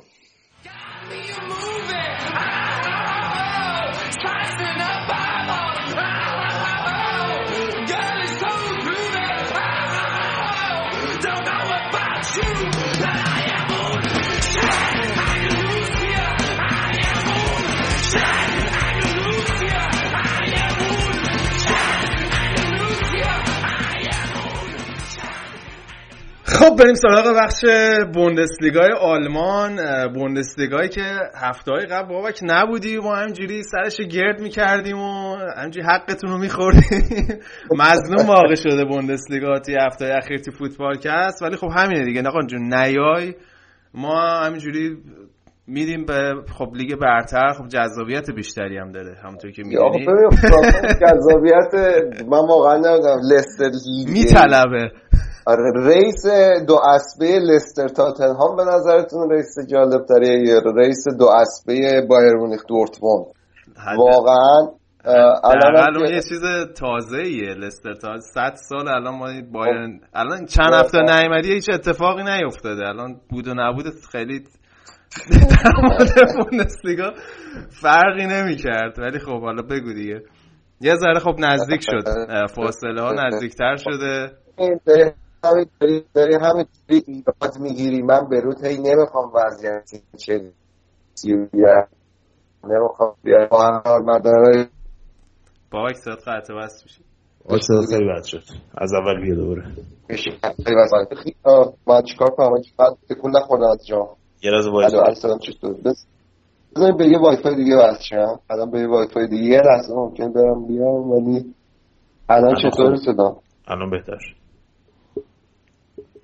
الان بهتر. حرف بزن خوب. الو. بله بگو. الان عالیه. الان صدام عالیه. به یه وای فای دیگه وصل شدم. این خب،. بهتره آره خوبه. OK. از اون اول که میای تو بیا دوباره. اونجا که میگی چی میگی؟ همین آخری؟ آخری. همین آخر که اون از. دو, دو صفر گفتم دیگه. اون آره، آره. نگم. آره همونجا که چلسی می‌خواستی بگی همونجا بگی OK. آره حالا من نمی‌خوام دیگه به لیگ برتر انگلیس گیر بدم و ایرادایی که دارید و اون همه سرمایه و این واقعا پول سوزی که تو اون لیگ داره انجام میشه نتایج ضعیف با گرونترین بله. تیما و مربیان اینا نگی چی بگی. عدم حضور تو لیگ قهرمانان هیچ جای لیگ قهرمانان وولسبورگ اونجاست منچستر خب، خواهی یونایتد شدی نیست. الان حرفای آره. دو هفته مونده بود تو دل تا سه چهار هفته ای آره. آره تو آخه برای اینکه مثلا لیورپول با این همه سابقه داره در حد آگزبورگ ما عمل می‌کنه. من چی بگم؟ بعد شما میگم به لیگ ما گیر میدیم ببخشید گوی در زمین بعد البته- پول سوزی بهتر از پولشوییه. پولشویی تو فوتبال نبوده آقا تو کارخونه سوسیس سازی بوده چرا حاشیه ها رو وارد متن می‌کنین حالا من برم گوگل کنم ببینم کدوم تیم اسپانسر کرده بوده در یک زمان. پیدا کنم. بعدش هم این که قیصرتون هم که دیگه نبرن زندان سلوات ها؟ دیگه حالا بالاخره زندان یه جاییه که آدم بزرگ می‌کنه. و من واقعا جواب ندارم حسین بدم. مرد میشه. مرد میشه. آره. ولی بالاخره حالا این فوتبالیست ها آدمای زندگی شخصیشون معمولا خیلی تلاطم زیاد داره تو آلمان. این اسطوره ها یعنی تو به بکنبایر نگاه کن به لوتور ماتیوس نگاه کنی. چند تا زن داشتن اولیور کان هم آقا. حرف سکسیست نزن لطفا آره حالا آره،. خواستیم در مورد فوتبالیست های مرد صحبت می‌کنیم بخوایم نخواهیم سکسیست حرفمون آره آره. نه حالا از موضوع منحرف شدیم اه، برای شوخی بود که آره. همچنین یخ برنامه هم باز بریم توی نتایج بوندسلیگا آره. رضا خودت فرمونو بگیر آره همون آره. یخ خوب اومدی حالا بریم سراغ چیز این هفته که نبودی بالای جدول که فرق خیلی اون به اون صورت نکرده. بایر مونیخ هست دورتموند هم دنبالشه ولی هرتا برلینه خوب داره اون اه، جایگاه سومی نگه میداره هفته اخیر خیلی خوب بودن. آره هرتا واقعا رضا لستر سیتی امسال لیگ آلمانه. یه تیمیه که اصلا سال پیش تو نزدیک های تیم پایین جدول بود. امسال خیلی با یارگیری که کردن تیم خوب یه دست جوونی ساختن و واقعا دارن خوب نتیجه می‌گیرن و به صورت که تفاوت دیگه که با تیم های هم رده های خودشون دارن اینه که یه ثبات نسبی داره هرتا. یعنی لورکوزن یه بازی می‌بره یه بازی میبازه. مثل شالکه و لورکوزن این تیمایی بودن که این چند هفته وولسبورگ واقعا یه هفته دارن می‌برن یه هفته دارن میبازن. البته وولسبورگ این هفته خب به لورکوزن باخت رضا. فکر می‌کنم خیلی از بازیکناش دیتر هکینگ واسه بازی وسط هفته جلو رئال مادرید استراحت داده. واسه همینم که واسه همینم اینقدر بد بازی کرد جلو لورکوزن. لورکوزن خیلی خوب بازی کرد. دیگه از همه لیگام تعطیل شده. اشمیت دیگه الان فقط تمرکزش روی لیگ قهرمانانه. شانسشون هم واقعا خیلی خوبه. رضا الان توی لیگ آلمان خب اون بالا واقعا دورتموند تونسته فاصله رو با بایرن به یه صورتی نگه داره که دو تا بازی فاصله شون حالا خب اگر می‌تونست و بازی که تو خونه خودش انجام می‌داد بازی کلاسیکوی آلمانی در کلاسیکه خودمون انجام می- می‌تونست ببرن چون بیشتر می‌شد. منتها الان شرایط یه جوریه که باید بایرن حتما قهرمانی برای بایرنه که ببازه. ولی دورتموند اصلا نشون داده که کم نمیاره. این هفتم خیلی خوب بازی کردن و بردن. حالا از ل... چیز از لورکوزن راحت گذشتی یا اشمیت ویکلی رو نرفتی؟ همچنین این لورکوزن آخه واسه ونگر کاپ تو آلمان بازی می‌کنه دیگه. ما اصلا تعارف نداریم. واقعا خب یه سری تیم‌ها شبیه همن. حالا نه که من بگم لورکوزن شبیه آرسناله ولی سیستم مدیریتی و اداره تیم و اینا و هدفی که تیم داره معلومه کسی تشنه واسه قهرمانی تو این تیم هیچ وقت نیست. و سیستم بیزنسه و آره یه براشون بخره. از همه چی مهمتره. آره. بریم سراغ حالا بایر مونیخ. می‌خواستید راجع به بایرن هم یه ذره صحبت کنی این هفته یکیچ آینتراخت رو بردن بایرنی که یه ذره نزدیک بود برین تو بحران ها. حالا اون هفته که تو نبودی و قبل از بازی با یوونتوس. ولی اگه اون بازی با یوونتوس میباختین الان کاملا یه تیم داخل چی میگن وارد بحران شده بودین الان قشنگ افسی هالیوود بود. آره. دوباره. قشنگ افسی هالیوود بود. و واقعا گواردیولا یه بخش زیادی از از یه جایش آورد. نمی‌خوام برنامه خیلی چیز ولی واقعا گواردیولا خیلی شانس آورد. به خاطر اینکه روند بایر روند اصلا خوبی نبود و الان آره واقعا جواب بدی بود قبل بازی. آره. مهمترین خبر خوب برای بازیکن برای هوادار بایرن بازگشت داوید آلابا به کنار زمینه. چون واقعا یک مدافع وسط وحشتناک با اینکه یکی از بهترین دفاع چپای دنیاست ولی وقتی مجبور می‌ذاره گوردیالا داوید آلابا رو وسط خط دفاع یکی از وحشتناکترین مدافع های وسطی که تو می‌تونی تصور کنی با قد زیر یک و هفتاد تقریبا قدرت بدنی صفر در مقابل بز... بز... مهاجم های قد و کلدار و خاوی مارتینز. خدا رو شکر برگشته این بازی هم بازی کردی آخر هفته که معلوم بود واسه بازی با بنفیکا استراحت داده گواردیولا. کلا این هفته های به چمپیونز لیگ خیلی جالبه. تمام بازی خوب هفته شنبه برگزار میشه. تمام تیم‌های که خیالشون راحتی استراحتی می‌کنن. البته تو لیگ آلمان اینجوری ها خیلی در واقع حال میدن به تیمایی که توی چمپیونز لیگ هستن. بابک از گل ریبری همچین گذشتی یا؟ آره همون. جفا کردی به گل ریبری. نه حقیقتش انقدر این بیه من یه معذرت هم بعد از شنونده ها بخوام. من سرما خوردم یه مقداری و مشاعرم تا یه حدی از دستم یه آنفولانزای خرسفکنی من گرفتم. شلغم و یه مقدار آره یه مقداری داروهای سرماخوردگی و آنتی هیستامین اینا خود آدم این فند بیانش ضعیف می‌کنه خلاصه شرمنده از شنونده خب حالا گلو بگو. باز یادش آقا گل که دیگه اصلا واقعا فرانک ریوری نشون داد که انگیزش رو با خودش داره به تیم برمیگردونه و هر چقدر تو بازی با یوونتوس ناامید کننده ظاهر شد ریبری حالا حداقل می‌تونی تا 80 دقیقه اول توی این بازی نشون داد که داره جا میفته بالاخره یه بازیکن که یه سال بستون بوده یه مدتی به نظر زمان می‌بره تا برگرده به اون روزای خوبش و یه قیچی استثنایی زد روی ریباندی که ماریو شوت ماریو گوتسه بود که شاید بتونم بگم به این بازی بهترین بازی ماریو گوتسه بود. در یک سال گذشته بدون شک. و دلیلش هم فقط و فقط حمایت یواخیم از گوتسه و بازی دادن بهش تو تیم ملی بود فکر کنم حالا گوتسه گفتی این مربوط به بایر مونیخ نمیشه ولی مثلا که هفته اخیری شایعه هایی بوده که گوتسه رو دوباره برگردن دورتموند. و هر طرفدارای دورتموند هم نکردن این هفته بنر خیلی گنده زدن که نوشته بودن به شدت مخالفت خودشون نسبت به این مسئله اعلام کرده بودن که به هیچ وجه حاضر نیستن گوتسه برگرده دورتموند. من والا فکر می‌کنم تو اون منطقه از آلمان من قیافه توخله که می‌بینم فکر می‌کنم و هرچی بگه همه میپذیرن انقدر ترسناکه.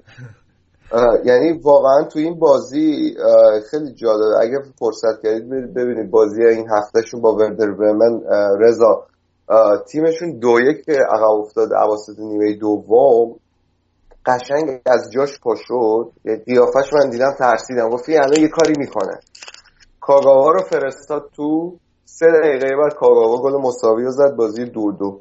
بعد اینکه کاگاوا گل مساوی زد آدریان راموس رو فرستاد تو آدریان راموس پنج دقیقه گل سه دو رو زد سه دو بردن. یه آدم عجیب غریبی این توخل و من مطمئنم چه گوتسه بره دورتموند چه نره شانس اول قهرمانی سال بعد دورتمونده. آره مخصوصا حالا اینکه هفته پیش هم گفتیم دیگه آنجلوتی همیشه مشکل اساسیش بردن لیگه. ولی برگردیم به بایرن. من ایستی که داشتم میخوندم هفته های اخیر مثل اینکه یه شایعه های راجب رفتن زلاتان حتی به بایر مونیخ هم شده بود که این هفته ماتیاس سامر گفته بود نه به هیچ وجه زلاتان هیچ وقت نمی‌تونم تصور کنم توی بایر مونیخ بازی بکنه. ببین می‌تونی یه جورایی بگی پیرترین بازیکنی که بایرن پیرترین بازیکنی که در سطح بالا بایرن خرید و از بازیکنهای پیشکسوت خودش نبود. حالا مثلا کلودیو پیزارو رو می‌تونیم به یه دوره اومد بایرن یا برگشت. ولی جابی آلونسو بود و خب اون موقعی هم که خرید واقعا جابی آلونسو هنوزم که نظر از نظر فیزیکی بازیکن خیلی فیتیه. بعید می‌دونم با مدیرای بایرن به خاطر مثلا چه می‌دونم marketing بیان زلاتان رو بیارن. من اینکه فقط خاطر marketing بیارن؟ چون یه بازیکن 34 ساله با اون حقوق و اصلا با سیاست مالی کلی باشگاه نمی‌خوره. دیگه ولی خب زلاتانه دیگه. هرچی بگی آره دیگه ما بالاخره خود name brand زلاتان واسه باشگاه کلی پول میاره. از این نظر بخوای نگاه کنی با توجه به اینکه یه بخشی از آوردن گواردیولا مثلا به خاطر همین موضوع بود. که فکر می‌کنم طرفداری بایرن رو در سطح دنیا ببرم بالا با توجه به اینکه گواردیولا یه جورایی خودش هم یک کرکتر جذابی شده بود بین هواداره فوتبال. حالا فارغ از اینکه حال به بارسلونا پیوندش می‌زنن آره. حالا یه اه، این هفته بازی ملی هم انجام شد. اه، بیراه نیست که یه ذره راجع به تیم ملی آلمان هم صحبت کنیم. آقا من تیم ملی آلمان رو میگم. ببخشید. این هفته رضا برای تیم ملی آلمان هفته بیداری بود. یا به قول اینا یه ویکاپ کال بود. بازی انگلیس براشون. خیلی- کرده. آره خیلی شل گرفته بودم یعنی دو هیچ که جلو افتادن که تازه نه حقشون هم تازه به نظر من نبود دو هیچ جلو بیفتن. یعنی حق بازی این بودش که با اختلاف دو سه گل به انگلیس ببازه به آلمان. من البته خلاصه بازی دیدم گودرس بیشتر می‌تونه بگه بازی داشت live می‌دید به جایی که من یادم با هم در تماس بودیم من داشتم تو فیلادلفیا. نهار بخوردم گودرس با دارم آلمان انگلیس می‌بینم. بعد کلا نمایش انگلیس خوب بود. حتی موقعی که دو هیچ هم عقب بودن نمایش خوبی داشت آره من نگاه می‌کردم اکثر موقعیت های بازی خوب بازی مال انگلیس بود چه گلی زد جیم وردی؟ نامصب چه بازیکنی شده این؟ پشت پا زد به نویر. دیدی گورز تو گلو آره. آره، آره، خیلی. اومد پشتش همون لحظه سر ضرب اصلا بود. این کجا بوده تا الان؟ بابا لامصب یهو آسمان رو کرد. بچه شفیلد ها بچه احترامش نه ولی تیم ملی آلمان یه خود به نظر من کرکتر رهبریشو از دست داده بود.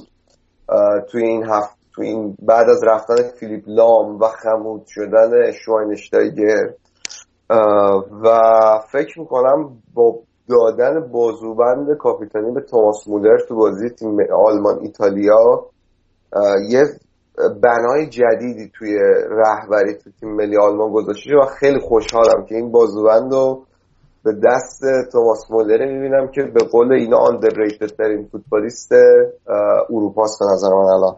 ولی مولره به قیافش نمی‌خوره همچین خصوصیات لیدرشپ و رهبری اینا داشته باشه. چرا بابا؟ همیشه بلنگو دستشی داره هواده کل صد هزار نفر داره چی میگن میرسونه بعد بازی. خیلی آدم یه آدمیه که تو رخکن مثلا تا الان به خاطر سنش بالاخره 25 4 5 6 سالشه. حالا دقیقش رو واسه این سعادت گفتم که قطعا یکیش درست باشه. ولی واقعا یه رهبر خیلی خوبه. که هم رابطش همیشه با مربیا خوب بوده هم رابطش با هوادارا هم با بازیکنها. یه خاصیت دلغکی هم داره که در خیلی از شرایط به درد تیم میاد. جوون اول تیمتون ماریو گومز هم که برگشته و ترکیب و یه گل سالم هم بدبخت زد. آفساید گرفتن ازش. تو بازی با انگلیس بود فکر کنم. من هیچ اون- یورو بود که هر چی تک به تک می‌زد گل نمی‌شد. یادته؟ آخر سر دیگه داشت گریهش میگره تیپ آره. احمد مومن زاده شده بود. آره. دیگه همه مثلا پاس می‌دادن بهش که جون مادرت یه گل بزن. رفته ترکیه الان که رو اومده دوباره. آره دیگه خب این بعد از اینکه از بایرن رفت گودرز خیلی خب افت کرد مسئولیت پیاپی داشت یه جورای جام جهانی هم از دست داد و خیلی دعوت شدنش به تیم ملی آلمان نشونه خوبی نیست. البته خب یواخیم لو نشون داده گوتزر هم دعوت کرده بازیکنایی که حالا پتانسیلی رو دارن که به تیم ملی کمک کنن دعوت می‌کنه. منتها ولی فکر می‌کنم بعد از کلوزه یه خلای مهاجم نوک فوتبال آلمان خواهد داشت. اگر می‌شد کلوزر هم میآورد. یه چند تا رکورد دیگه بزنه. باور کن شاید بیاره هنوزم. جام من- جهانی بعدی برمیگرده. آقا در مورد رکورددار تاریخ جام جهانی لطفا با احترام صحبت چیزی. نگفتی. بابا که ب- بریم برگردیم سراغ دورتموند. دورتموندی که توی یوروپا لیگ هم خوردن قرعهشون خورد به لیورپول. فکر کنم بدترین قرعه ممکن بود برای یورگن کلوپ چه از لحاظ اینکه از لحاظ روانی باید برگرده و جلوی تیم سابقش بازی بکنه و همین که جلوی قوی ترین تیم عملا قوی ترین تیم Europa League قرار گرفتن دیگه. آره. من واقعا الان به یه چیزی داشتم رضا فکر می‌کردم چند وقت پیش که اگه دورتموند قهرمان Europa League بشه به سال دیگه ممکنه گلادباخ و لورکوزن و ماینس و هرتا برلین تو لیگ قهرمانان باشن. بعد و منچستر یونایتد نیستن. حالا این حرفی که زدم برم سراغ کلکل خودم با گودرس که این هفته با لیورپول بازی داریم می‌خوان بزنیم چپ و راست ببرن. این آقا من من واقعا از دورتموند میترسم. خیلی تیم خطرناکه ببین اون سه مهاجم جلوشون خیلی واقعا وحشتناکه. و من فکر می‌کنم که برای لیورپول حالا تو این یکی دو ماه اخیر بهتر شده اما تست دورتموند یه تست زودیه هنوز برای این تیم کلوب. خب ببین شناخت کلوب قطعا به نظر من کمکتون می‌کنه. ولی اوبامیانگو بعید می‌دونم بتونید با این مدافع وسطتون جلو سرعتش رو بگیرید. این هفته اتفاقا روش قیمت گذاشتن. گفتن برای پیشنهاد بین 100 تا 120 میلیون یورو میدنش بره. البته اونم از ما داریم دیگه از کلوب ما داریم. هی بابا. آقا شما کلوبتون هم ما داریم عجب آدم. عالی بود گودرز الان نه ولی من فکر نمی کنم. اگه با همون بازی خودش بخواد لیورپول بازی کنه مثل بازی با تاتنهام چون کلا هم اصلا لیورپول مشکل دفاعی هنوز داره. با اینکه حالا لووران و اینا هم بهتر شدن. ولی هنوز مشکل دفاعی داره. دفاع تاتنهام که بهترین دفاع لیگ برتر بود امسال اونجوری وضعیت شد. حالا من واقعا میترسم. مگه اینکه کلوب یه چیزی تو آستین داشته باشه مثل بازی با منچستر یونایتد که با اینکه به منچستر یونایتد دوباره این فصل باخته بودیم یه سیستم کلا متفاوت ریخت و آره من تیم با یه انرژی متفاوت و پرس و کلا همه تیم 90 دقیقه با هم بازی کردن و بهترین بازیشون رو انجام دادن. مثلا بازی رفت. جلوی منچستر یونایتد. مگه اینکه همچین اتفاقی بیفته. حالا این نکته تاتنهام که میگی حرفت درسته ولی من فکر کنم انگیزه ها خیلی متفاوته. حالا تاتنهامی که توی لیگ جایگاهش تثبیت شده بود و تمام توان و تمرکزشون رو گذاشتن توی لیگ با لیورپولی که این در واقع آخرین امیدشونه و بزرگترین در واقع کامپتیشن و مسابقه ای هست که توش این فصل هستن. به نظر من بازی به راحتی بازی تاتنهام نخواهد بود برای دورتموند. نه ولی من از نظر این میگم که نتیجه آخر به نظر من دورتموند برتری پیدا می‌کنه. به خاطر اینکه درسته حرف درسته اما کیفیت تاتنهام خیلی بالاتر از کیفیت لیورپول در حال حاضر. به نظر من. اینکه انگیزه تا یه حدی از اون اختلاف کیفیت رو می‌تونه کاور بکنه ولی در آخر اصلا تو بازیه که رفت و برگشتی هستش اون تیمی که کو- کوالیتی یا کیفیت بهتری داره معمولا پیروز میشه. روی که- کاغذ دورتموند با اختلاف به نظر من شانس اول قهرمانی اروپا لیگه. با تیمای دیگه. صد یعنی یه جورایی توخل الان داره یه تستی میشه برای اولین بار که توی رقابتی قرار داره که ازش توقع قهرمانی میره. توی رقابت حذفی و این فکر می‌کنم خیلی می‌تونه ایار این مربی نشون بده این بازی با لیورپول بازی سختی خواهد برای توخل چون با یوگن کلوپی روبرو میشه که هم با جو وستفالن آشناه می‌تونه بازیکنش از نظر ذهنی آماده بکنه. واسه همچون فضایی. و می‌دونه که نقاط ضعف و نقاط قوت این تیم تمام سوراخ این تیم هفت سال اینجا بوده و خیلی هم نیست. و حالا تو این یه سال خب خیلی چیزا شاید تغییر کرده باشه ولی بالاخره اون فونداسیون همونه. رو همین حساب فکر می‌کنم که خیلی این بازی می‌تونه نشون بده که توخل آیا می‌تونه یه لول دیگه بهش اعتبار بیشتری بدیم از این آدمی که هست یا نه. چون من احساس می‌کنم که ممکنه ما واقعا امسال تو دورتموند یه فوق ستاره مربیگری رو داریم می‌بینیم که داره رشد می‌کنه. حقیقتش رو بخوام بهتون بگم. حالا جالبه قبل از اینکه قوره کشی انجام بشه به خود کلوب گفته بودن دوست داری که جلوی دورتموند بازی بکنی؟ و اونم گفت خب معلومه نه دوست ندارم جلو قوی ترین تیم جام بازی بکنم.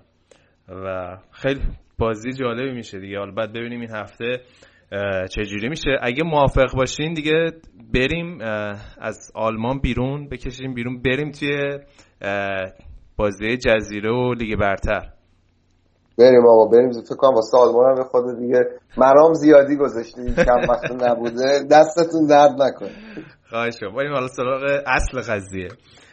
گودرز این هفته بازی لیورپول و تاتنهام بود. فکر کنم حساس ترین بازی این هفته انجام شد. بازی که واقعا برای تاتنهام حیاتی بود. درسته حالا توی در واقع ورزشگاه لیورپول مساوی گرفتن نتیجه قابل قبولیه. ولی توی این مقطع برای تاتنهام هیچ چیزی غیر از برد قابل قبول نبود. اگه می‌خواستن در واقع امیدهاشون رو برای قهرمانی زنده نگه دارن. و در نهایت هم گل خیلی قشنگ هریکین پیروزی شما رو کنسل کرد. چطور بازی؟ آره من فکر کنم حرفی که زدی کاملا تاییدی گذاشتی بر اون حرکت پوچتینو آخر بازی که با مشت کوبید کف زمین آنفیلد از اعصابش اعصاب خوردی و اینکه بازی کلا دست لیورپول بود. خیلی لیورپول موقعیت داشت. واقعا عالی بود توی بازی. ولی خب فکر کنم اگه هوگو لوریس نبود مثلا اختلاف 6 7 می‌شد. تو همون 7 8 دقیقه اول قبل از اینکه تاتنهام بتونه به گل مساوی بزنه.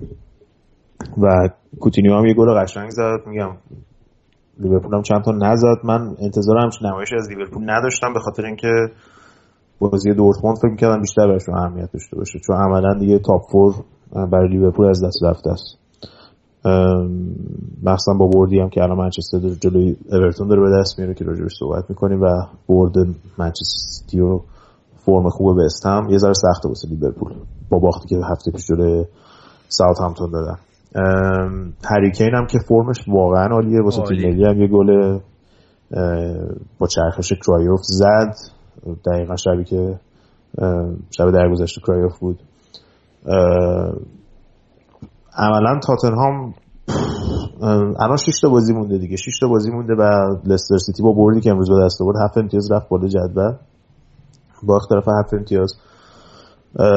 و خیلی بعید می‌دونم که لستر انقدر امتیاز از دست بده که تاتنهام بتونه برگرده و تاتنهام باید کل بازیاشو فرض کن ببره که بعید می‌دونم این اتفاق بیفته. تاتنهام توی سالهای اخیر کلا فرم خوبی توی آنفیلد نداشته. همیشه با نتیجه سنگین باخته. مساوی براشون نتیجه خوبی بود به غیر از context این جنگ قهرمانی و اینا. برای خب همونجا که گفتی توی کورس قهرمانی به دردشون نخورد. چون بعد از بازی به لستر عقب افتادن. از کورس قهرمانی هنوز. یه آمار عجیب غریب هم راجع به هری کین بود که فکر کنم اولین بازیکن بعد از 20 خورده ای سال توی تاتنهام که داره دو تا فصل متوالی بالای 20 گل می‌زنه. و به نظرت می‌تونن توی تاتنهام نگرش دارن؟ احتمال اینکه بمونه زیاده چون من فکر کنم دنیل لیوی اون قیمتی که بخواد براش قیمت خیلی سرسام‌آوری باشه که بعید می‌دونم تیمی بده براش مگه اینکه مثلا منچستر یونایتد بره سراغش یا رئال مادرید چیزی.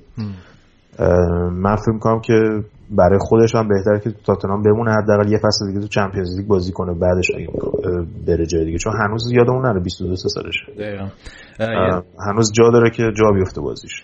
یه نکته دیگه هم که جالب بود. حالا بازی ملی صحبت کردیم. اگه تیم ملی انگلیس رو می‌دیدی واقعا این تیم ملی خیلی مدیونه به پوچتینو. یعنی روی هایستون باید بره دست پوچتینو رو ببوسه. به خاطر این همه استعدادی که به این تیم معرفی کرده. و یه روح و امید تازه‌ای وارد شده به این تیم تیم ملی انگلستان. که من البته دست به نظر من کفایت نمی‌کنه جای دیگه شو منم می‌خواستم همون دیگه. جاهای دیگه شو محدودیت چی میگن؟ محدودیت ها نمی‌ذاره. ولی واقعا یه امید تازه روح تازه تو این تیم تزریق شده. یعنی هم واقعا همینطوره. یعنی اون ترکیبای تاتنهامو که گذاشت بازی اول جلوی آلمان یه نمایش عالی داشتن. بازی دوم که به مغزش رجوع کرد یه ذره ترکیبو دست زد. عملا تیم دیدیم دیگه اون نمایشش چیزی نداشت دیگه. و بزرگترین یعنی ضعیفترین لینک این که میگن weakest link یعنی ضعیفترین حلقه زنجیر تیم ملی انگلیس روی هاجسون متاسفانه. و ولی خب خوبیش اینه که خوبی تیم ملی انگلیس اینه که خیلی از بازیکنان الان از خب لستر و تاتنهام هستن که باید هم اینطور باشه چون دو تا تیم اول جدول هستن. حالا بریم سراغ لستر. لستری که این هفته با ساوثهامپتون بازی داشت. الان آقا چهار تا بازی دارن. یکیچ یکیچ بار می‌برن ها و قشنگ کاراکتر- قشنگ آره. رفته تو مایه ایتالیایی. خب کاراکتر تیمای قهرمانم همینه که بتونی برد و از بازی سخت بکشی بیرون. یعنی بازی امروز هم بازی آسونی نبود برای لستر. خیلی راحت می‌تونستن نیمه اول عقب بیفتن. اگه سیوش مایکل نبود یه صحنه فکر کنم درینک واتر بود. یه دونه تک به تک و در واقع دروازه خالی رو نجات دادن. و چه می‌کنه؟ آقا این کانه ترکونده اون وسط آره زمین. دیدم. کلی ازش تعریف. کرده بود. کانته ببخشید. آره. کلی ازش تعریف واسش واسش قربون صدقش رفته بودی کلی. آره یکی نوشته بود که 70 درصد کره زمین رو آب پوشش میده. پوش چی میگن؟ کاور می‌کنه. بقیهش رو کانته. آره. همونجور که قبلا هم گفتیم واقعا کانته یه مدل مدرن به نظر من ماکلله است، آره. حالا مثلا فرض کن یه ترکیبی از ماکلله و اسین یه همچین چیزیه. و خب اولین گلش هم زد برای تیم ملی فرانسه. کلا بازیکن‌های لستر معمولا وقتی تیمای باشگاهی یه مومنتوم خوبی دارن یه روند خوبی دارن ادامه میدن مربیاشون دوست ندارن که برن تعطیلات ملی بازی ملی و اینا. چون هم مصدوم میشن همین که از تیم جدا میشن اون روحی مثلا وقتی تیم توی من- منطقه سقوط قرار داره یا توی جنگ بقا قرار داره یا جنگ برای قهرمانی. اما یه جورایی توفیق اجباری شد این دو هفته برای رانیری چون همه بازیکنان که لستر بودن همشون بازی خوب یعنی به تیم ملیشون دعوت شده بودن واقعا بازی خوبی انجام دادن و فکر کنم از روحی هم کلی شارژ شدن یعنی هم جیمی واردی دو تا گل زد تو دو تا بازی. هم درینک واتر من آف مچ شد بازی مقابل هلند. همین که تو این بازی هم که دیدیم دیگه کانته برای فرانسه گل زد. جاش حالا به نظر مثل شونه به شونه کابایی هم بزنه برای اون مرکز زمین. دشام خیلی سردرد خوبی داره. یعنی متویدی و کابایی و کانته و وسط زمین کلی بازیکن داره. ولی خب لستر آره. یه خوبی هم که داره اینه که حالا صحبتی که داشتیم می‌کردیم یه چند هفته ما می‌خواستیم اینو بگیم یادمون رفت که اول فصل این گری لینکر که خودش از بچگی طرفدار لستر بوده. اهل شهر لستر. اصلا فوتبالش از لستر شروع کرد. از اونجا معروف شده رفت اورتون و تاتنهام و بارسلون. اول فصل همینجور به شوخی گفته بود که آقا اگه لستر مثلا قهرمان بشه من برنامه اول فصل دیگر رو با شورت برنامه مچ افتاده مچ افتاده برنامه مچ افتاده هفت فصل بعد و برنامه اول رو با شورت اجرا می‌کنم. بعد خلاصه. حالا این هر هفته که به قهرمانی دارن نزدیکتر میشن این الان شیره و دنی مورفی همینجوری یادآوری می‌کنم بهش که خلاصه چیزه تنها کسی که لستر سیتی قهرمانیش براش بده این گری لیکره که میگه من هر روز دارم میرم جیم روزی دو ساعت بدن رو دارم می‌سازم. برای فصل بعد آماده کنم. حالا از اون گری لیکر چون هم واسه تاتنهام بازی کرده هم واسه لستر یه جوری هر کدوم از این تیم قهرمان بشه حال آره. می‌کنه دیگه. گلی عروسی براش. ولی میترکه یعنی قشنگ اینترنت و همه جا میترکن اگه همچین اتفاقی بیفته. باید ببینیم. اینم از بدیهای توییتر دیگه آدم آره. رو توییتر همینجور چرت و پرت بگه اینجوری یعنی بر علیهش استفاده میشه. امروز هم که طرفدارای لستر خیلی حال کردن بهشون دوباره مثل اینکه آبجوی مجانی داده بودن و دونات و کلا خیلی فاز خوبیه اون طرفا. ولی از لستر که بگذریم بریم سراغ Big Four سابق تیمایی که قبلا خیلی خفن بودن. اولا با منچستر سیتی شروع کنیم که این هفته خب یه برد راحتی به نسبت داشتن. و الان اون جایگاه چهارمی تیمایی که قبلا برای قهرمانی می‌جنگیدن الان باید برای جایگاه چهارمی دیگه سر کله هم بزنن مخصوصا منچستر یونایتد و سیتی و آرسنال که جای سومیش تقریبا تثبیت شده است. ولی نبرد بین وستهم و یونایتد و سیتی خیلی چی میگن؟ مسابقه خیلی جالبیه.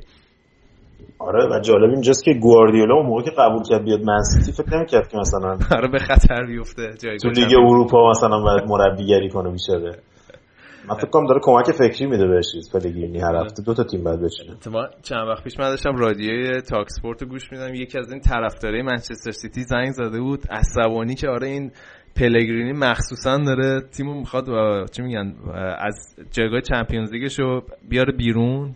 به خاطر اینکه گوار... حال گواردیولا رو بگیره. نه بابا دیگه اونم دیگه حالا اون چیز کاریش رزومه کاریش بالاخره یه لکه میمونه اگه آره. منچستر سیتی جزو چهار تیم اول نشه. اما به نظر من بهترین خبر برای منچستر سیتی سیتی ها بازگشت دبروینه بود که تو این بازی هم یه گل زد. تو این 7 ده هفته که نبود واقعا منچستر سیتی از تیم خوابید گلزنی- آره. آره از گلزنی واقعا دچار مشکل شده بود چون رایم استرلینگ اون پتانسیلش رو هنوز نتونسته بالقوه بکنه که هر هفته اجرا بکنه اون بهتر نمایش داشته باشه. داوید سیلوا از وقتی که از مسئولیت برگشته اون داوید سیلوا قدیم نبود. اصلا کلا این فصل خیلی افت کرده. جوری که هر فصل مثلا 10 تا 20 تا بالاخره اسیست داشت و گل می‌زد. خیلی افت کرده. و به نظر من تو این بازی همون بازگشت دبرونه خیلی مهم بود. یکم این که برموث کلا از بقا که خیالش راحت شده بود هفته پیش و یه جوری شل کرده بودن. دیگه همون هفته نیم ساعت اول دیگه سه چهار تا گل خوردن و دیگه عملا بازی تموم شد دیگه. حالا راجب همشهریاشون منچستر یونایتد صحبت می‌کنیم. ولی بریم سراغ وست هم. وست همی که اه، اونا هم خیلی خیز برداشتن برای این جایگاه چهارمی. و این گل پایه‌م ما share کردیم روی پیج اینستاگرام و فیسبوک. چه گلی زد؟ یعنی من فکم دیگه رسیده بود زمین وقتی گلش رو دیدم خیلی قشنگ بود. بعدی این ویدیویی که پیدا کردیم گذاشتیم این بود که فقط اون زاویه از بغل زمین رو نشون می‌داد. من مثلا مچ افتاده که می‌دیدم اینا اون زاویه که از پشت نشون میده که ضربه رو داره می‌زنه قوس توپ یه جوریه که مثل شوت روبرتو کارلوس بود که از بیرون تیر میاد وارد دروازه میشه. اون شوتش به فرانسه به بارتز. آره آره. این هم اینجوری بود. یعنی هیچ دروازه‌بانی نمی‌تونست اون توپو بگیره. یعنی اصلا امکان گرفتنش نبود. چون توپ از قوسش از خارج چارچوب دروازه شروع میشه آخرین لحظه میاد توی داخل تیر. که اون گلی هم که برای فرانسه زد اون گلی هم که به دخیا زد اگه ببینین می‌خوره به تیر میاد تو اصلا یه نشونه گیری جالبی داره. بعد به غیر از اینکه حالا ضربه آزاد مستقیمش اونجوریه ضربه ایستگاهی هم که می‌زنه بیشترشون منجر به گل میشه. یعنی رو خیلی از گلای وستهم این فصل نقش داشته از روی ضربات ایستگاهی که نمونهش برد وستهم تو آنفیلد ببخشید توی آپتون پارک بود که بازی replay جام حذفی که بازی به وقت اضافه کشیده شد. که وستهم تونست گل برتری بزنه که بازی به پنالتی هم کشیده نشد. همونجا وستهم تونست لیورپول رو حذف کنه. حالا بازی برگشتشون با چیز خیلی جالب میشه با منچستر یونایتد خیلی جالب میشه. یعنی replay مساوی که کردن توی اولترافورد و به نظر می‌رسه وستهم و منچستر یونایتد یه جنگ مستقیمی دارن هم برای بردن FA Cup هم برای چهارم شدن و رسیدن به Champions League. و خوبیش اینه که این اسلاون بیلیچ واقعا این تیم رو galvanize کرده یعنی. مثلا این تیم رو وست هم متفاوت کرد وست هم یه نقشی توی فولکلور فوتبال انگلیس داره که شاید خیلی ها ندونن از اینکه چه وست هم لحاظ؟ وست هم اولا که بزرگترین باشگاه شرق انگلیسه شرق لندنه که خیلی منطقه محرومیه که به خاطر المپیک مثلا خیلی بازسازی شد و اینا اونجا رو ساختن دهکده المپیک ساختن و مثلا یکی از دلایلی که المپیک لندن رو توی شرق لندن برگزار کردن این بود که این صورت این این بخش لندن رو متحول بکنن و بازسازی بکنن خیلی از خونه هایی که به این کسایی که از دولت کمک مالی می‌گیرن اینا اونجاست مثلا شرق لندن و اینا. حتی مثلا انقدر خطریه که مثلا تاکسی رو تاکسی اگه بخوای تو لندن بعد 12 شب بگیری بگی شرق لندن میگه من نمیرم. راننده تاکسی جرئت نمی‌کنم برم اونجا. مثلا بعد از ساعت 12 شب. به خاطر همین وست هم یه جوری خیلی فن بیس خیلی بزرگی داره. دومین دلیلش هم اینه که مهره های اصلی تیم ملی انگلیس که جام 1966 رو بردن بیشترشون مال وست هم بودن. یعنی بابی مور و بربکس که اصلا یه ضرب المثلی تو انگلیسی هست که میگن وست هم جام جهانی 66 رو برد. به خاطر همین توی کلا فولکلور انگلیس خیلی نقش خوبی داره نقش جالبی داره و به خاطر اینکه سالهای اخیرم توی مثلا تیمای اصلی نبوده همه تقریبا طرفدارای تیمای دیگه یه جورایی دوستشون دارن.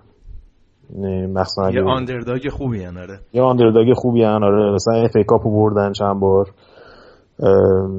مثلا تقریبا از دهه هفتاد اینطورا به اون صورت دیگه اون چیزا نداشتن بعد خب بازیکنای مثلا آکادمی وست هم خیلی خوب بوده تو سالهای اخیر. از زمان هری ردنپ و بابای لمپارد که اونجا بودن. گندش همون فرانک لمپارد دی دیگه فرانک لمپارد و ریو فردیناند و دیگه خود دیکانیو و اینا که اون موقع بازی می‌کردن خیلی بازی جذابی انجام می‌دادن. کلا میگم از این نظرات وستهم خیلی آره نقش لایه های مختلفی داره که چرا نقش خیلی مهمی تو فوتبال انگلیس داره. و یادمون نره که چهار سال پیش توی Championship بودن سم آوردشون از Championship بالا سه فصل نگرشون داشت. نقش سم Big Sam هم نباید نادیده گرفته بشه. درسته که حالا طرفدارای وستهم از نوع فوتبالی که بازی می‌کرد خوششون نمیومد و اسلاون بیلیچ یه جوری اینو بردشون به یه لول دیگه. دقیقا. دقیقا. و اینکه مالکاش هم جفتشون دو تا شریک انگلیسی هستن. اینم خیلی مهمه. یه خیلی انگلیس. آره خیلی اتفاق نادریه این روزا توی فوتبال انگلیس که باشگاه مالک انگلیسی هم داشته باشه. به حال خیلی جالب بود نکاتی که گفتی من خیلی شده نمی‌دونستم بریم اما اگه موافق باشی بریم سراغ آرسنالیه که این هفته برد ساده ای داشتن برد در واقع آرسنالی بردی که آرسنال جلوی تیمای کوچیکتر توی امارات خیلی راحت به دست میاره. قشنگ بولیشون کردن واتفورد و واتفوردی که هفته های اخیر اون فرم به نسبت خوبشون رو یه ذره دست دادن.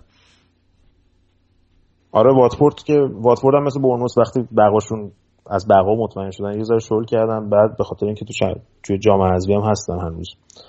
من فکر می‌کنم که بیشتر تلاششون گذاشتن واسه بازی حذفی جام حذفی. بالاخره تو مرحله نیمه نهایی و یه روز تو بمبلی و طرفدارا بیان و یه اشغالی بکنن. بازی خیلی خوبی بود برای آرسنال. حالا جالب بود قبل از این بازی یه سری مشکلاتی پیش اومده بود بین اوزیل و ونگر که اوزیل توی این بازیکنان دیدی که وقتی میرن برای بازی ملی با مطبوعات کشور خودشون مصاحبه می‌کنن و اینا یه سری چیزا میگن. مثلا زمان ما یادم اون موقع سوارز بود. هر دفعه می‌رفت آقا این آره. آب تو دل ما هر دفعه می‌رفت می‌گفت من می‌خوام برم دیگه. الان من می‌خوام برم بعد برمیگشت میگم نه بابا چیز کرده بودن. اینا رو بعد ترجمه کردن و مصرف داخلی داره آره. آره. بعد خلاصه اوزیل رفته بود حالا ازش پرسیده بودن نمی‌دونم دیگه مثلا احساس می‌کنن که می‌تونن صادقانه تر صحبت کنن یا هر چیزی. گفته بود که ما عملا شانس قهرمانی خودمون از دست دادیم به خاطر اینکه جلوی تیمای ضعیف به اون صورت خوب نتیجه نگرفتیم این فصل. مثلا باختشون به سوانزی و به استم و اینا. ضعیف منظور تیمایی که به صورت سنتی پایین تر هستن تو جدول. چون مشکل آرسنال تو سال اخیر این بوده که جلوی تیمای بزرگ خوب نتیجه نمی‌گرفت ولی فلت ترک بولی بود دیگه. تیمای کوچیکو راحت می‌برد. اما امسال یه ذره برعکس شد. جلوی تیمای بزرگ که به غیر از چلسی بهتر نتیجه گرفتن اما جلوی تیمای کوچیک خیلی امتیازهای بیخودی از دست دادن که عملا به خاطر همون هم سوم هستن. نکته مثبت تو این بازی گلزنی سانچز و ایووبی بود که این ایووبی که هفته پیشم گل دو هفته پیش اولین گلش تو لیگ برتر زد دوباره گلزنی کرد که حالا تو انگلیسی میگن آنکل نمی‌دونم حالا داییش باید باشه یا عمویش جی جی, جی اوکوچا که بازیکن خیلی معروفی بود تو انگلیس هم خیلی دوستش دارم که از اون اه، استعدادهای خوبه دیگه. یه مشکلی که آرسنال داره اینه که یکی مشکل مهاجمه برای فصل بعد یکی هم این که کسایی مثل ولکات و چمبرلین و اینا هم کم کم دارن ساز جدایی بستر میزن و بعد ببینیم چی میشه دیگه. آرسنال امسال که نیروهای سنتی لیگ برتر یعنی چلسی و منچستر یونایتد و منچستر سیتی تو اوج نبودن بهترین شانس برای قهرمانی داشت که معلوم نیست دوباره چند سال دیگه صبر کنن تا این شانس دوباره بهشون برسه. یه مصاحبه هم ونگر با شبکه بین سپورت داشت فکر کنم که گفته بود احتمال زیاد فصل بعد میمونه و از عشقش با آرسنال گفته بود و از این صحبت ها آره دیگه این صاحبشون هم صاحب امریکاییشون کرانکه گفته بود که بهترین آرسن ونگر بهترین گزینه است دیگه چون می‌دونی صاحبای امریکایی هم بیشترین چیزی که واسهشون مهمه اون ثبات مالیه. دقیقا. یعنی اصلا واسهشون مهم نیستش که طرفدارا چی می‌خوان و اینا. و حالا تو اون مقاله هم که من مقاله که نه نوشته که نوشته بودم اینه که واقعا از وقتی که دیوید دین رفت سطح طبقات آرسنال عوض شد و من برام جالبه که بدونم چقدر این سطح توقعات به خاطر آرسن ونگر اومده پایین یا به خاطر صحابه اومده پایین.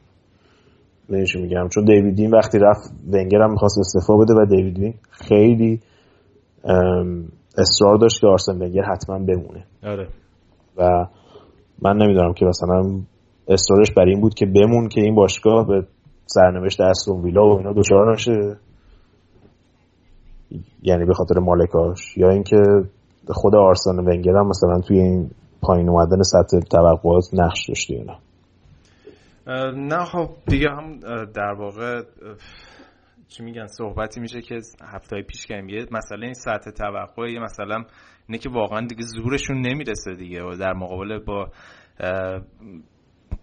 قدرت خرجی خرج کردن منچستر سیتی و چلسی و یونایتد توی سال اخیر وقتی تو بخوای همون سیستم قدیمی و همینجوری نگه داری سالها و در واقع حداقل خرج بکنی و بخوای بیشترین نتیجه رو بگیری خب بهترین نتیجه که می‌گیری همینه دیگه. فقط میگم همش مسئله فلسفه مدیریت دیگه. دقیقا اه، حالا از آرسنال اگه موافق باشید یه بگذریم. فقط یه مسئله بود که من این چند روز اخیر داشتم می‌دیدم این مسئله یه شایعه دوپینگ بود توی فوتبال انگلیس اه، مثل که روزنامه ساندی تایمز بود که یه دکتری به اسم دکتر بونار گفته بود که توی لیست client اش یه سری بازیکنای چلسی و آرسنال بودن که بهشون در واقع داروهای enhance performance en چی میگن enhancement داده بودن. یعنی داروهایی که غیر مجاز بوده. مصرفشون و خیلی سر صدا کرده بود که امروز هم باشگاه چلسی هم باشگاه آرسنال هر گونه ارتباط با این دکتر رو در واقع نفی کرده بودن. ولی خب مسئله که هست میگن خیلی از این بازیکن ها خارج از اون چارچوب باشگاه با این دکتر در ارتباط بودن و ازشون داروهای در واقع دوپینگ گرفتن. حالا باید ببینیم این قضیه هم چی میگن؟ تهش به کجا می‌رسه. آره حالا این دکتر هم میگم ایزا صحبتاش مثل که کلا دکتره مثل که از اون دکترایی که از نظر حرفه‌ای به اون صورت حرفاش قابل اطمینان نیست. یعنی که ببینیم تا چه حد صحت داشته. ببین کلا ورزشکارا به نظر من به صورت در حال تکامل یه همیشه یه پله جلوتر از کمیته دوپینگن دیگه. این سری آره دیگه داستان ماریا داستان ماریا جون دیگه همین چند هفته پیش. آره. آره. که اینا الان همشون مطمئن باشه سری داروهایی دارن مصرف می‌کنن که چند سال دیگه ممنوع میشه. دقیقا. که مثلا ماریا شا- شاراپووا ده سال بود داشتون داروه رو استفاده می‌کرد دیگه به صورتی که دارویی که بعد حد اکثر مثلا یه مدت سه ماه تا شیش ماه مصرف بشه بر اگه برای بیماری دیابت بخواد استفاده بشه. ده سال به صورت مرتب داشت استفاده می‌کرد تا اینکه از ژانویه مح...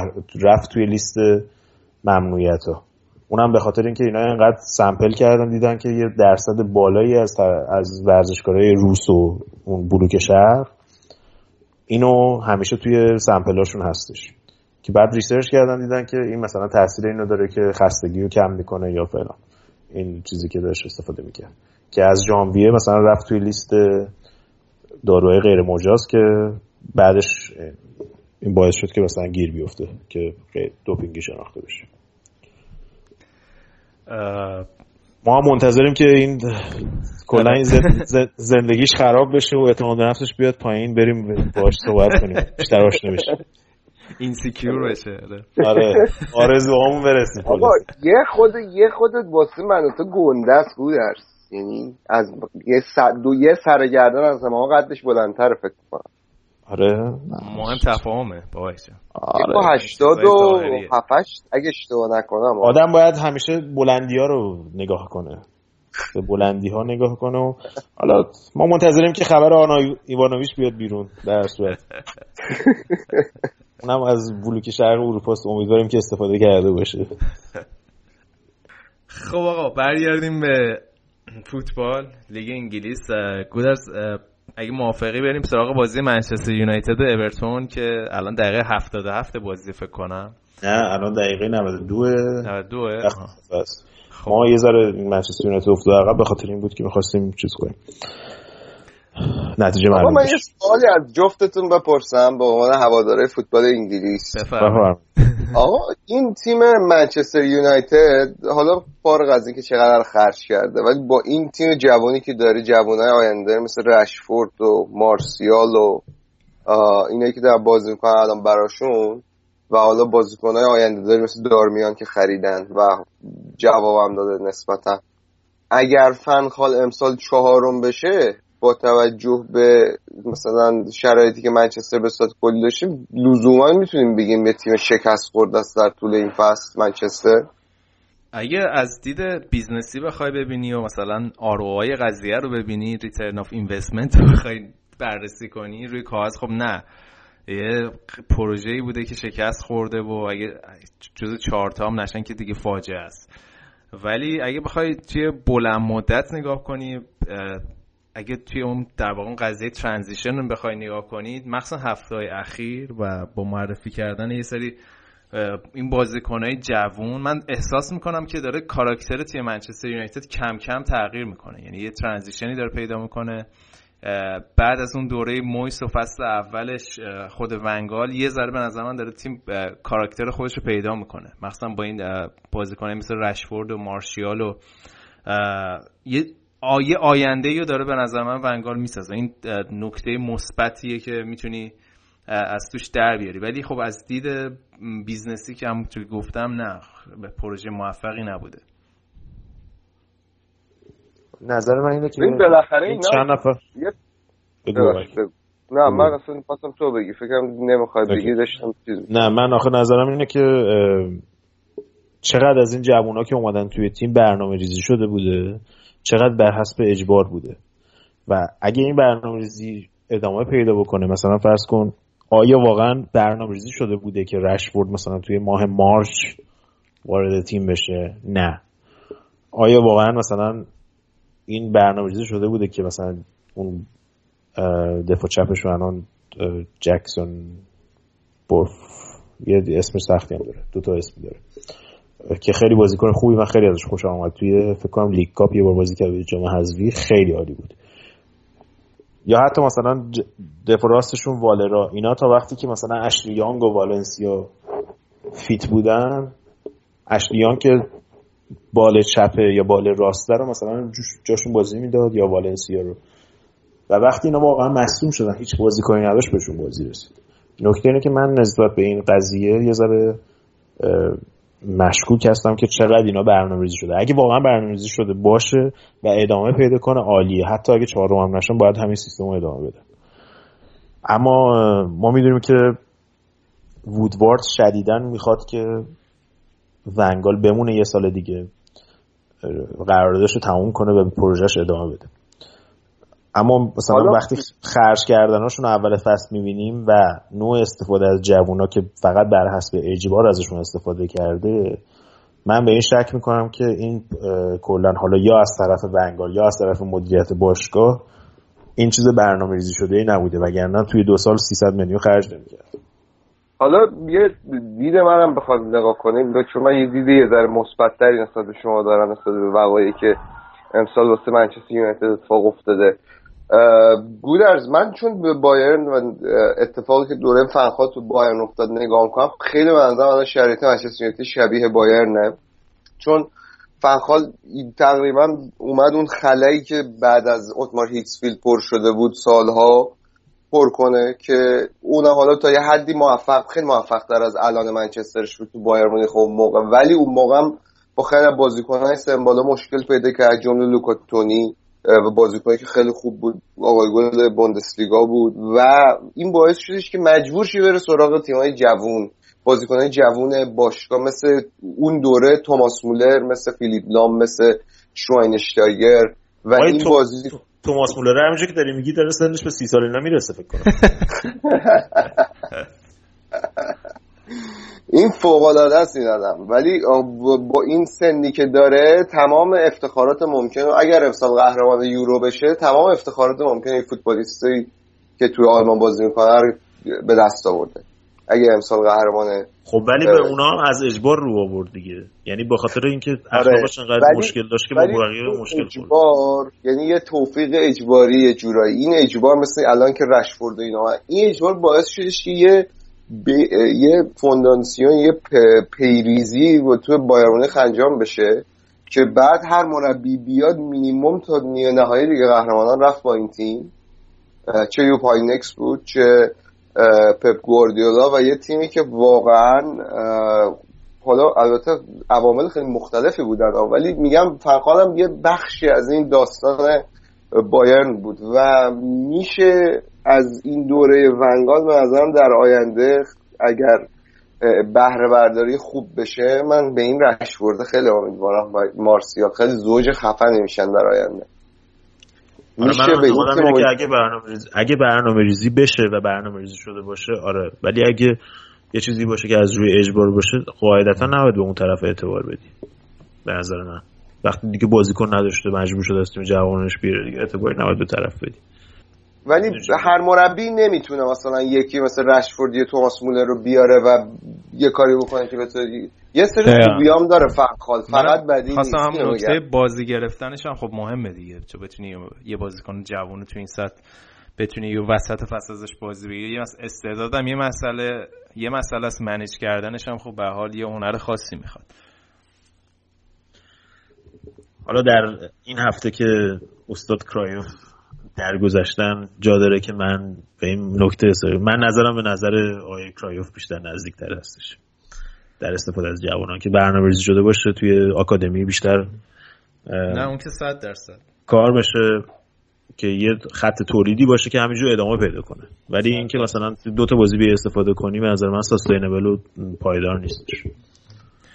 به حال مثلا چلسی می‌تونه یه الگویی باشه برای همین باشگاه تو این مسئله.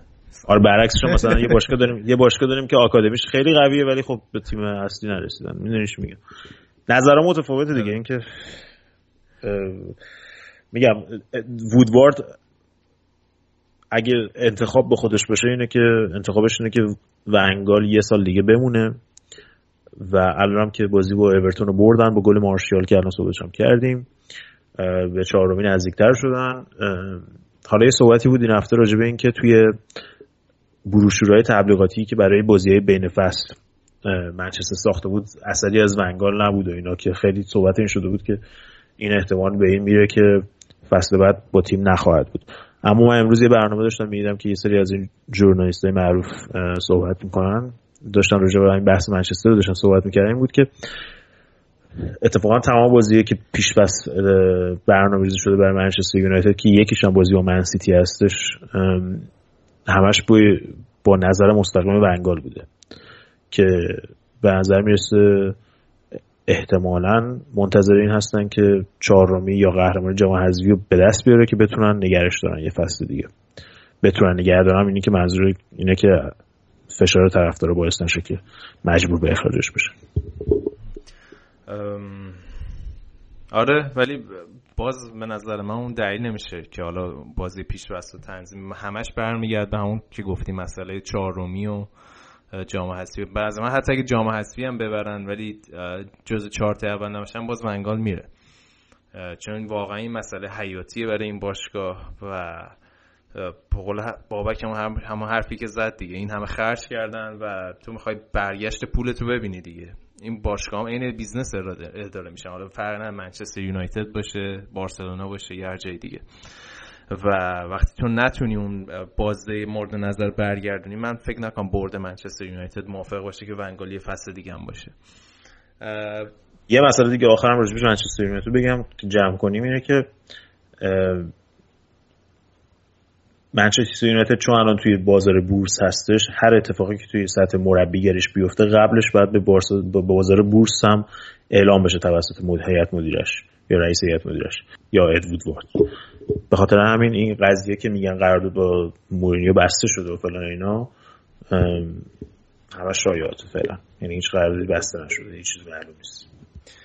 اما این ذره اگه موافق باشین راجع به اورتون هم صحبت کنیم. اورتونی که به نظر می‌رسه که این فصل فصل آخری باشه حداقل برای لوکاکو. حالا جان ستونز که اونم به نظر من این فصل دیگه موندنی نیست و مخصوصا با اینکه خیلی این فصل رو بلند پروازانه شروع کرد مارتینز و به حال با بازیکنایی که اورتون داره خیلی به نظر من دور از انتظار نبود که حداقل جایی باشه که الان وست هم هست. و با توجه به اینکه حالا مینو ریولام ایجنت لوکاکو هست به نظر من این فصل فصل آخر لوکاکو هفته پیشم مثل اینکه صحبت کرده بود که من هیچ مشکلی ندارم دوباره زیر نظر زیر نظر مورینیو کار کنم خیلی بیمارد و شایعه های منچستر یونایتد هست رئال مادرید هست. بعد ببینیم دیگه. آره اورتون خوبیش اینه که این طرف ایرانی که اومده سرمایه گذاری کرده 200 میلیون پوند. اورتون تقریبا 200 میلیون پوند فقط تو زمین سرمایه داره. یعنی راس بارکلی که جان استونز و راس بارکلی که دو تا بازیکن انگلیسی هستن زیر 40 50 میلیون قیمتشون نیست به خاطر انگلیسی بودنشون. لوکاکو که 30 میلیون خریده بودنش فکر نمی کنم زیر 5 میلیون بفروشنش. از اون شیمس کولمن هست دفاع راستش که چلسی هم خیلی وقت دنبالشه. من سیتی هم دنبالشه. اونم حداقل 20 میلیون مثلا اگه بذاریم. دیگه بازیکن دیگه هم یه سری بازیکن جوان خیلی خوبم دارن که مثل فونز مثل ببخش جورج گالوی و اینا. که یه چیزی اولوش تقریبا 200 میلیون فقط سرمایه تو خود زمین دارن یعنی عملا همونا رو بفروشه طرف پولش به دست میاره همون دقیقه اول. و نگه داشتن این بازیکن توی تیمی که 11 ام 12 ام جدول خیلی مشکله. یعنی حداقل اورتون باید توی جام یوفا میمون می بود لیگ اروپا. یا جام حذفی چیزی می‌برد که بتونه اینا رو نگه داره. من فکر می‌کنم که نگه داشتنش رو خیلی سخت باشه. و عملا هم بازیکنهای دفاعی مثل جان ستونز و شیمس کولمن و اینا دارن پسرفت می‌کنن زیر نظر مارتینز. چون مارتینز اصلا به دفاع اعتقادی نداره. کلا بچه رو بریم بزنیم. بعد مثلا چهار هیچ میبازن میان گودرز فکر حالا راجع فوتبال انگلیس این هفته خیلی صحبت کردیم. فقط یه مسئله قبل از اینکه ولی می‌خواستم یه مسئله مهم که مونده بود این امسال مثل که این هفته مثل که سالگرد بازی در بازی قرن دیگه برتر بازی نیکاسل لیورپوله. یه ذره راجع به اون بازی هم بگو تا قبل از اینکه دیگه این بخش انگلیس هم ببندیم.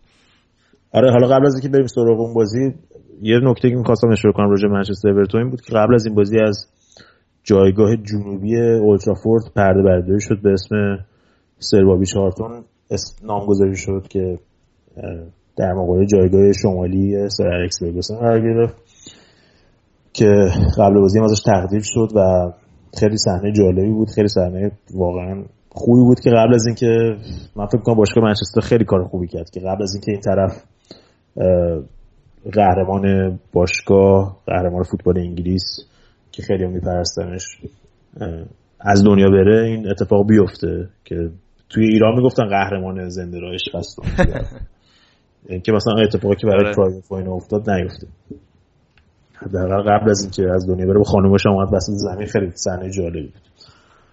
اتفاق خوبی بود. اما بازی که گفتی حالا خیلی هم از من مثلا مسیج دادن روی پیج روی اینستاگرام یا قبلا ما اصلا صحبت می‌کردیم این بود که از من می‌پرسن که چرا مثلا طرفدار لیورپول شدی؟ فازت چیه؟ چرا آخه واقعا؟ خدازاری داری مثلا. مشکلت چی بوده؟ و منم همیشه دلیلی که می‌گفتم همین بازی که گفتی بود که 20 سال الان ازش میگذره بازی لیورپول و نیوکاسل سال 1996 حالا نمی‌دونم بابک یادش یا نه.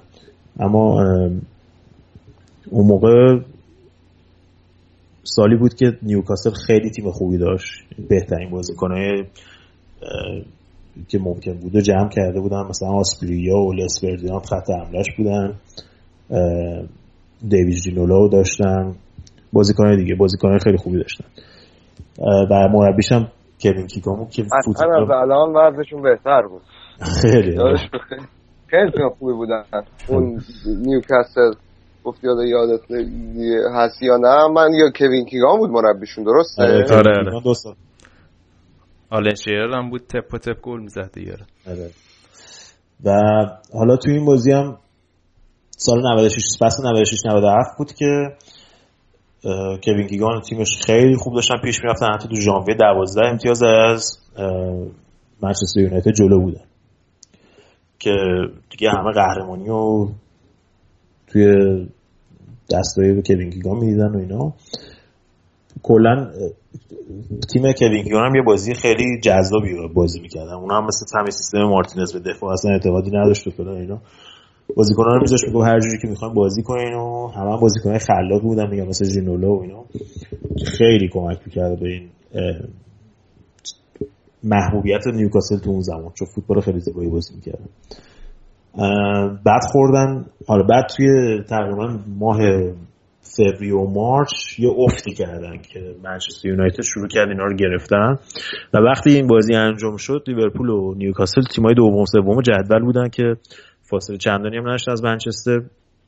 داشتن می‌رفتن برای قهرمانی جفتشون که این بازی هم لیورپول هم اون موقع دچار یه پوست اندازی شده بود بعد از رفتن گرام سونس که دو یه دو سال موفق تقریبا یه جام حذفی فقط بود. زیاد موفق نبود به عنوان مربی لیورپول به خاطر مشکلاتی که داشت با بزرگای تیم که چون هم بازی دوران خودش بودن.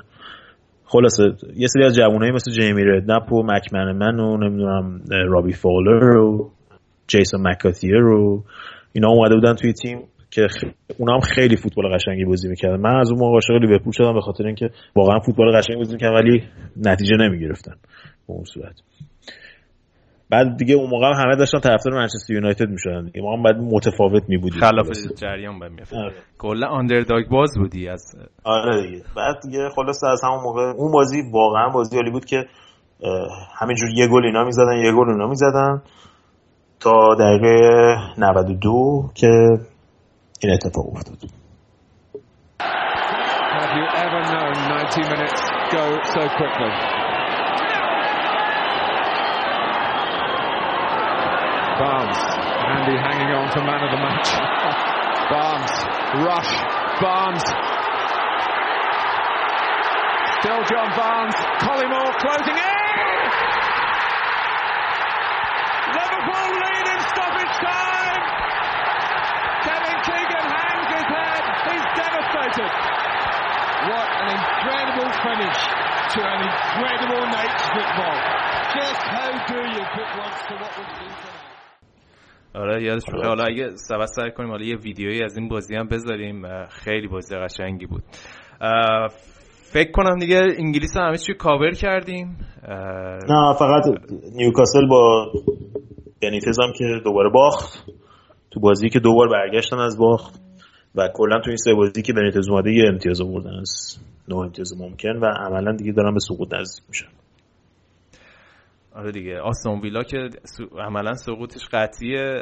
نیوکاسل هم تقریبا داره در واقع چه میگم اونم قطعی میشه دیگه. حالا آوردن بنیتز اینا به نظر میاد اونقدر فایده ای نداره. خدافزی کنیم آره دیگه بریم سراغ خدافزی و آره دیگه. می‌خوای قبل از اینکه بریم خدافزی یه بار دیگه به لینک های برنامه گوش بدیم که چجوری می‌تونیم می‌خوای اینو تو بگو. آره فقط بگم چجوری گوش بدم. آره. آره فقط قبل از اینکه خدافزی کنیم من باید بار دیگه تاکید کنم که صفحه اینستاگرام اه، فوتبالکست active لطفا follow کنید دوستاتون رو معرفی کنید tag کنید هر جوری می‌تونید از ما حمایت کنید. توی تلگرام هستیم برنامه ها اونجا آپلود میشه. و خب ساوند کلاود که مثل همیشه الان می‌تونید همه برنامه های فوتبالکست یه آرشیو کاملی رو داریم درست می‌کنیم. از برنامه اول تا همین برنامه 106 که دارین گوش می‌دید یه. آرشیو کاملی هست. می‌تونید همه رو گوش بدین و ما رو اونجا follow بکنید. مطابق معمول روی اپلیکیشن خب پادکست اپل یا واقع آیتونز هم برنامه ها آپلود میشه. از اونجا می‌تونید گوش بدین. من می‌بینم خیلی اونجا استقبال میشه. خیلی از اونجا گوش میدن و فکر کنم توی ایران هم فیلتر نیست. اونایی که آیفون دارن همون یا آیپد فرقی نداره. یه اپلیکیشن پادکست هست. اونجا اگه فوتبالکست رو search کنید می‌تونید گوش بدین. و اپلیکیشن تیونین رادیو که یه اپلیکیشنی هست که شما می‌تونید همه رادیوها و پادکست های دنیا رو از اونجا گوش بدید. اونم من امتحان کردم. فکر کنم فیلتر نیست تو ایران. اونجا می‌تونید فوتبالکست رو search کنید از اونجا گوش بدید. در واقع ما دیگه داریم هر همه کار می‌کنیم که برای شما راحت بشه. هر جوری در هر جوری که راحت هستین بتونید فوتبالکست رو گوش بدین و راه های سنتی قبلم که خب مدیا فایر بود اونجا می‌ذاریم. لینکش رو توی صفحه فیسبوک می‌تونید برنامه رو از اونجا هم گوش بدید. و خب تلگرام که الان خیلی popular هست تو ایران خیلی محبوبه. ما روی تلگرام هستیم برنامه ها رو اونجا هم آپلود می‌کنیم می‌تونید از اونجا هم دانلود کنید. هر وقت دلتون خواست برنامه رو گوش بدید ممنون که تا اینجای برنامه با ما بودین. گوش دادین به برنامه این هفته. من دیگه صحبت خاص دیگه ندارم. بچه ها اگه شما می‌خواین خدافزی کنید که دیگه بریم تا هفته بعد. خب شایان آریان که با ما نیستن الان خدافزی کردن. یه بار دیگه سال نوتون مبارک. امیدوارم که سال خوبی داشته باشید. هفته دیگه دوباره با هم هستیم. منم هفته فوتبالی خوبی براتون آرزو می‌کنم. از لیگ قهرمانان لیگ اروپا هم غافل نشید. بازی های بالی توشون برگزار میشه به خصوص بازی بارسلونا و اتلتیکو. هفته خوبی رو براتون آرزو می‌کنم. پس تا برنامه بعد.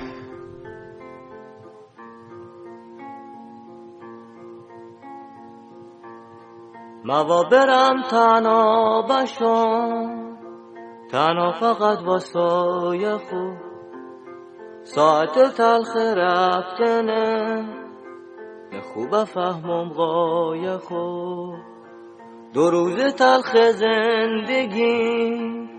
قصه تلخ مردنه امید یک روز زندگی. دنبال خوب و گور بردنه ای دل دگر گولم مزن نوشته گولت ناخارم برگشت نیمی سفر دنبال خوب تو نابرم ای دل دگر گولم مزن نوشته گولت ناخارم برگشت نیمی سفر دنبال خوب تو نابرم آدم پوچی مثل من. کجا برد که جاش بشه با چه زبانی گپ بزن تا یکی آشناش بشه موات از ایجا دور بشم جایی برم که چوکرم غیر از خیال خوب خون چیزی نه هست تو سرم ای دل دگر گولم مزن. نوشته گولت ناخارم برگشت نیمی سفر. دنبال خوب تو نابرم. دنبال خوب تو نابرم. دنبال خوب تو نابرم. دنبال خوب تو نابرم.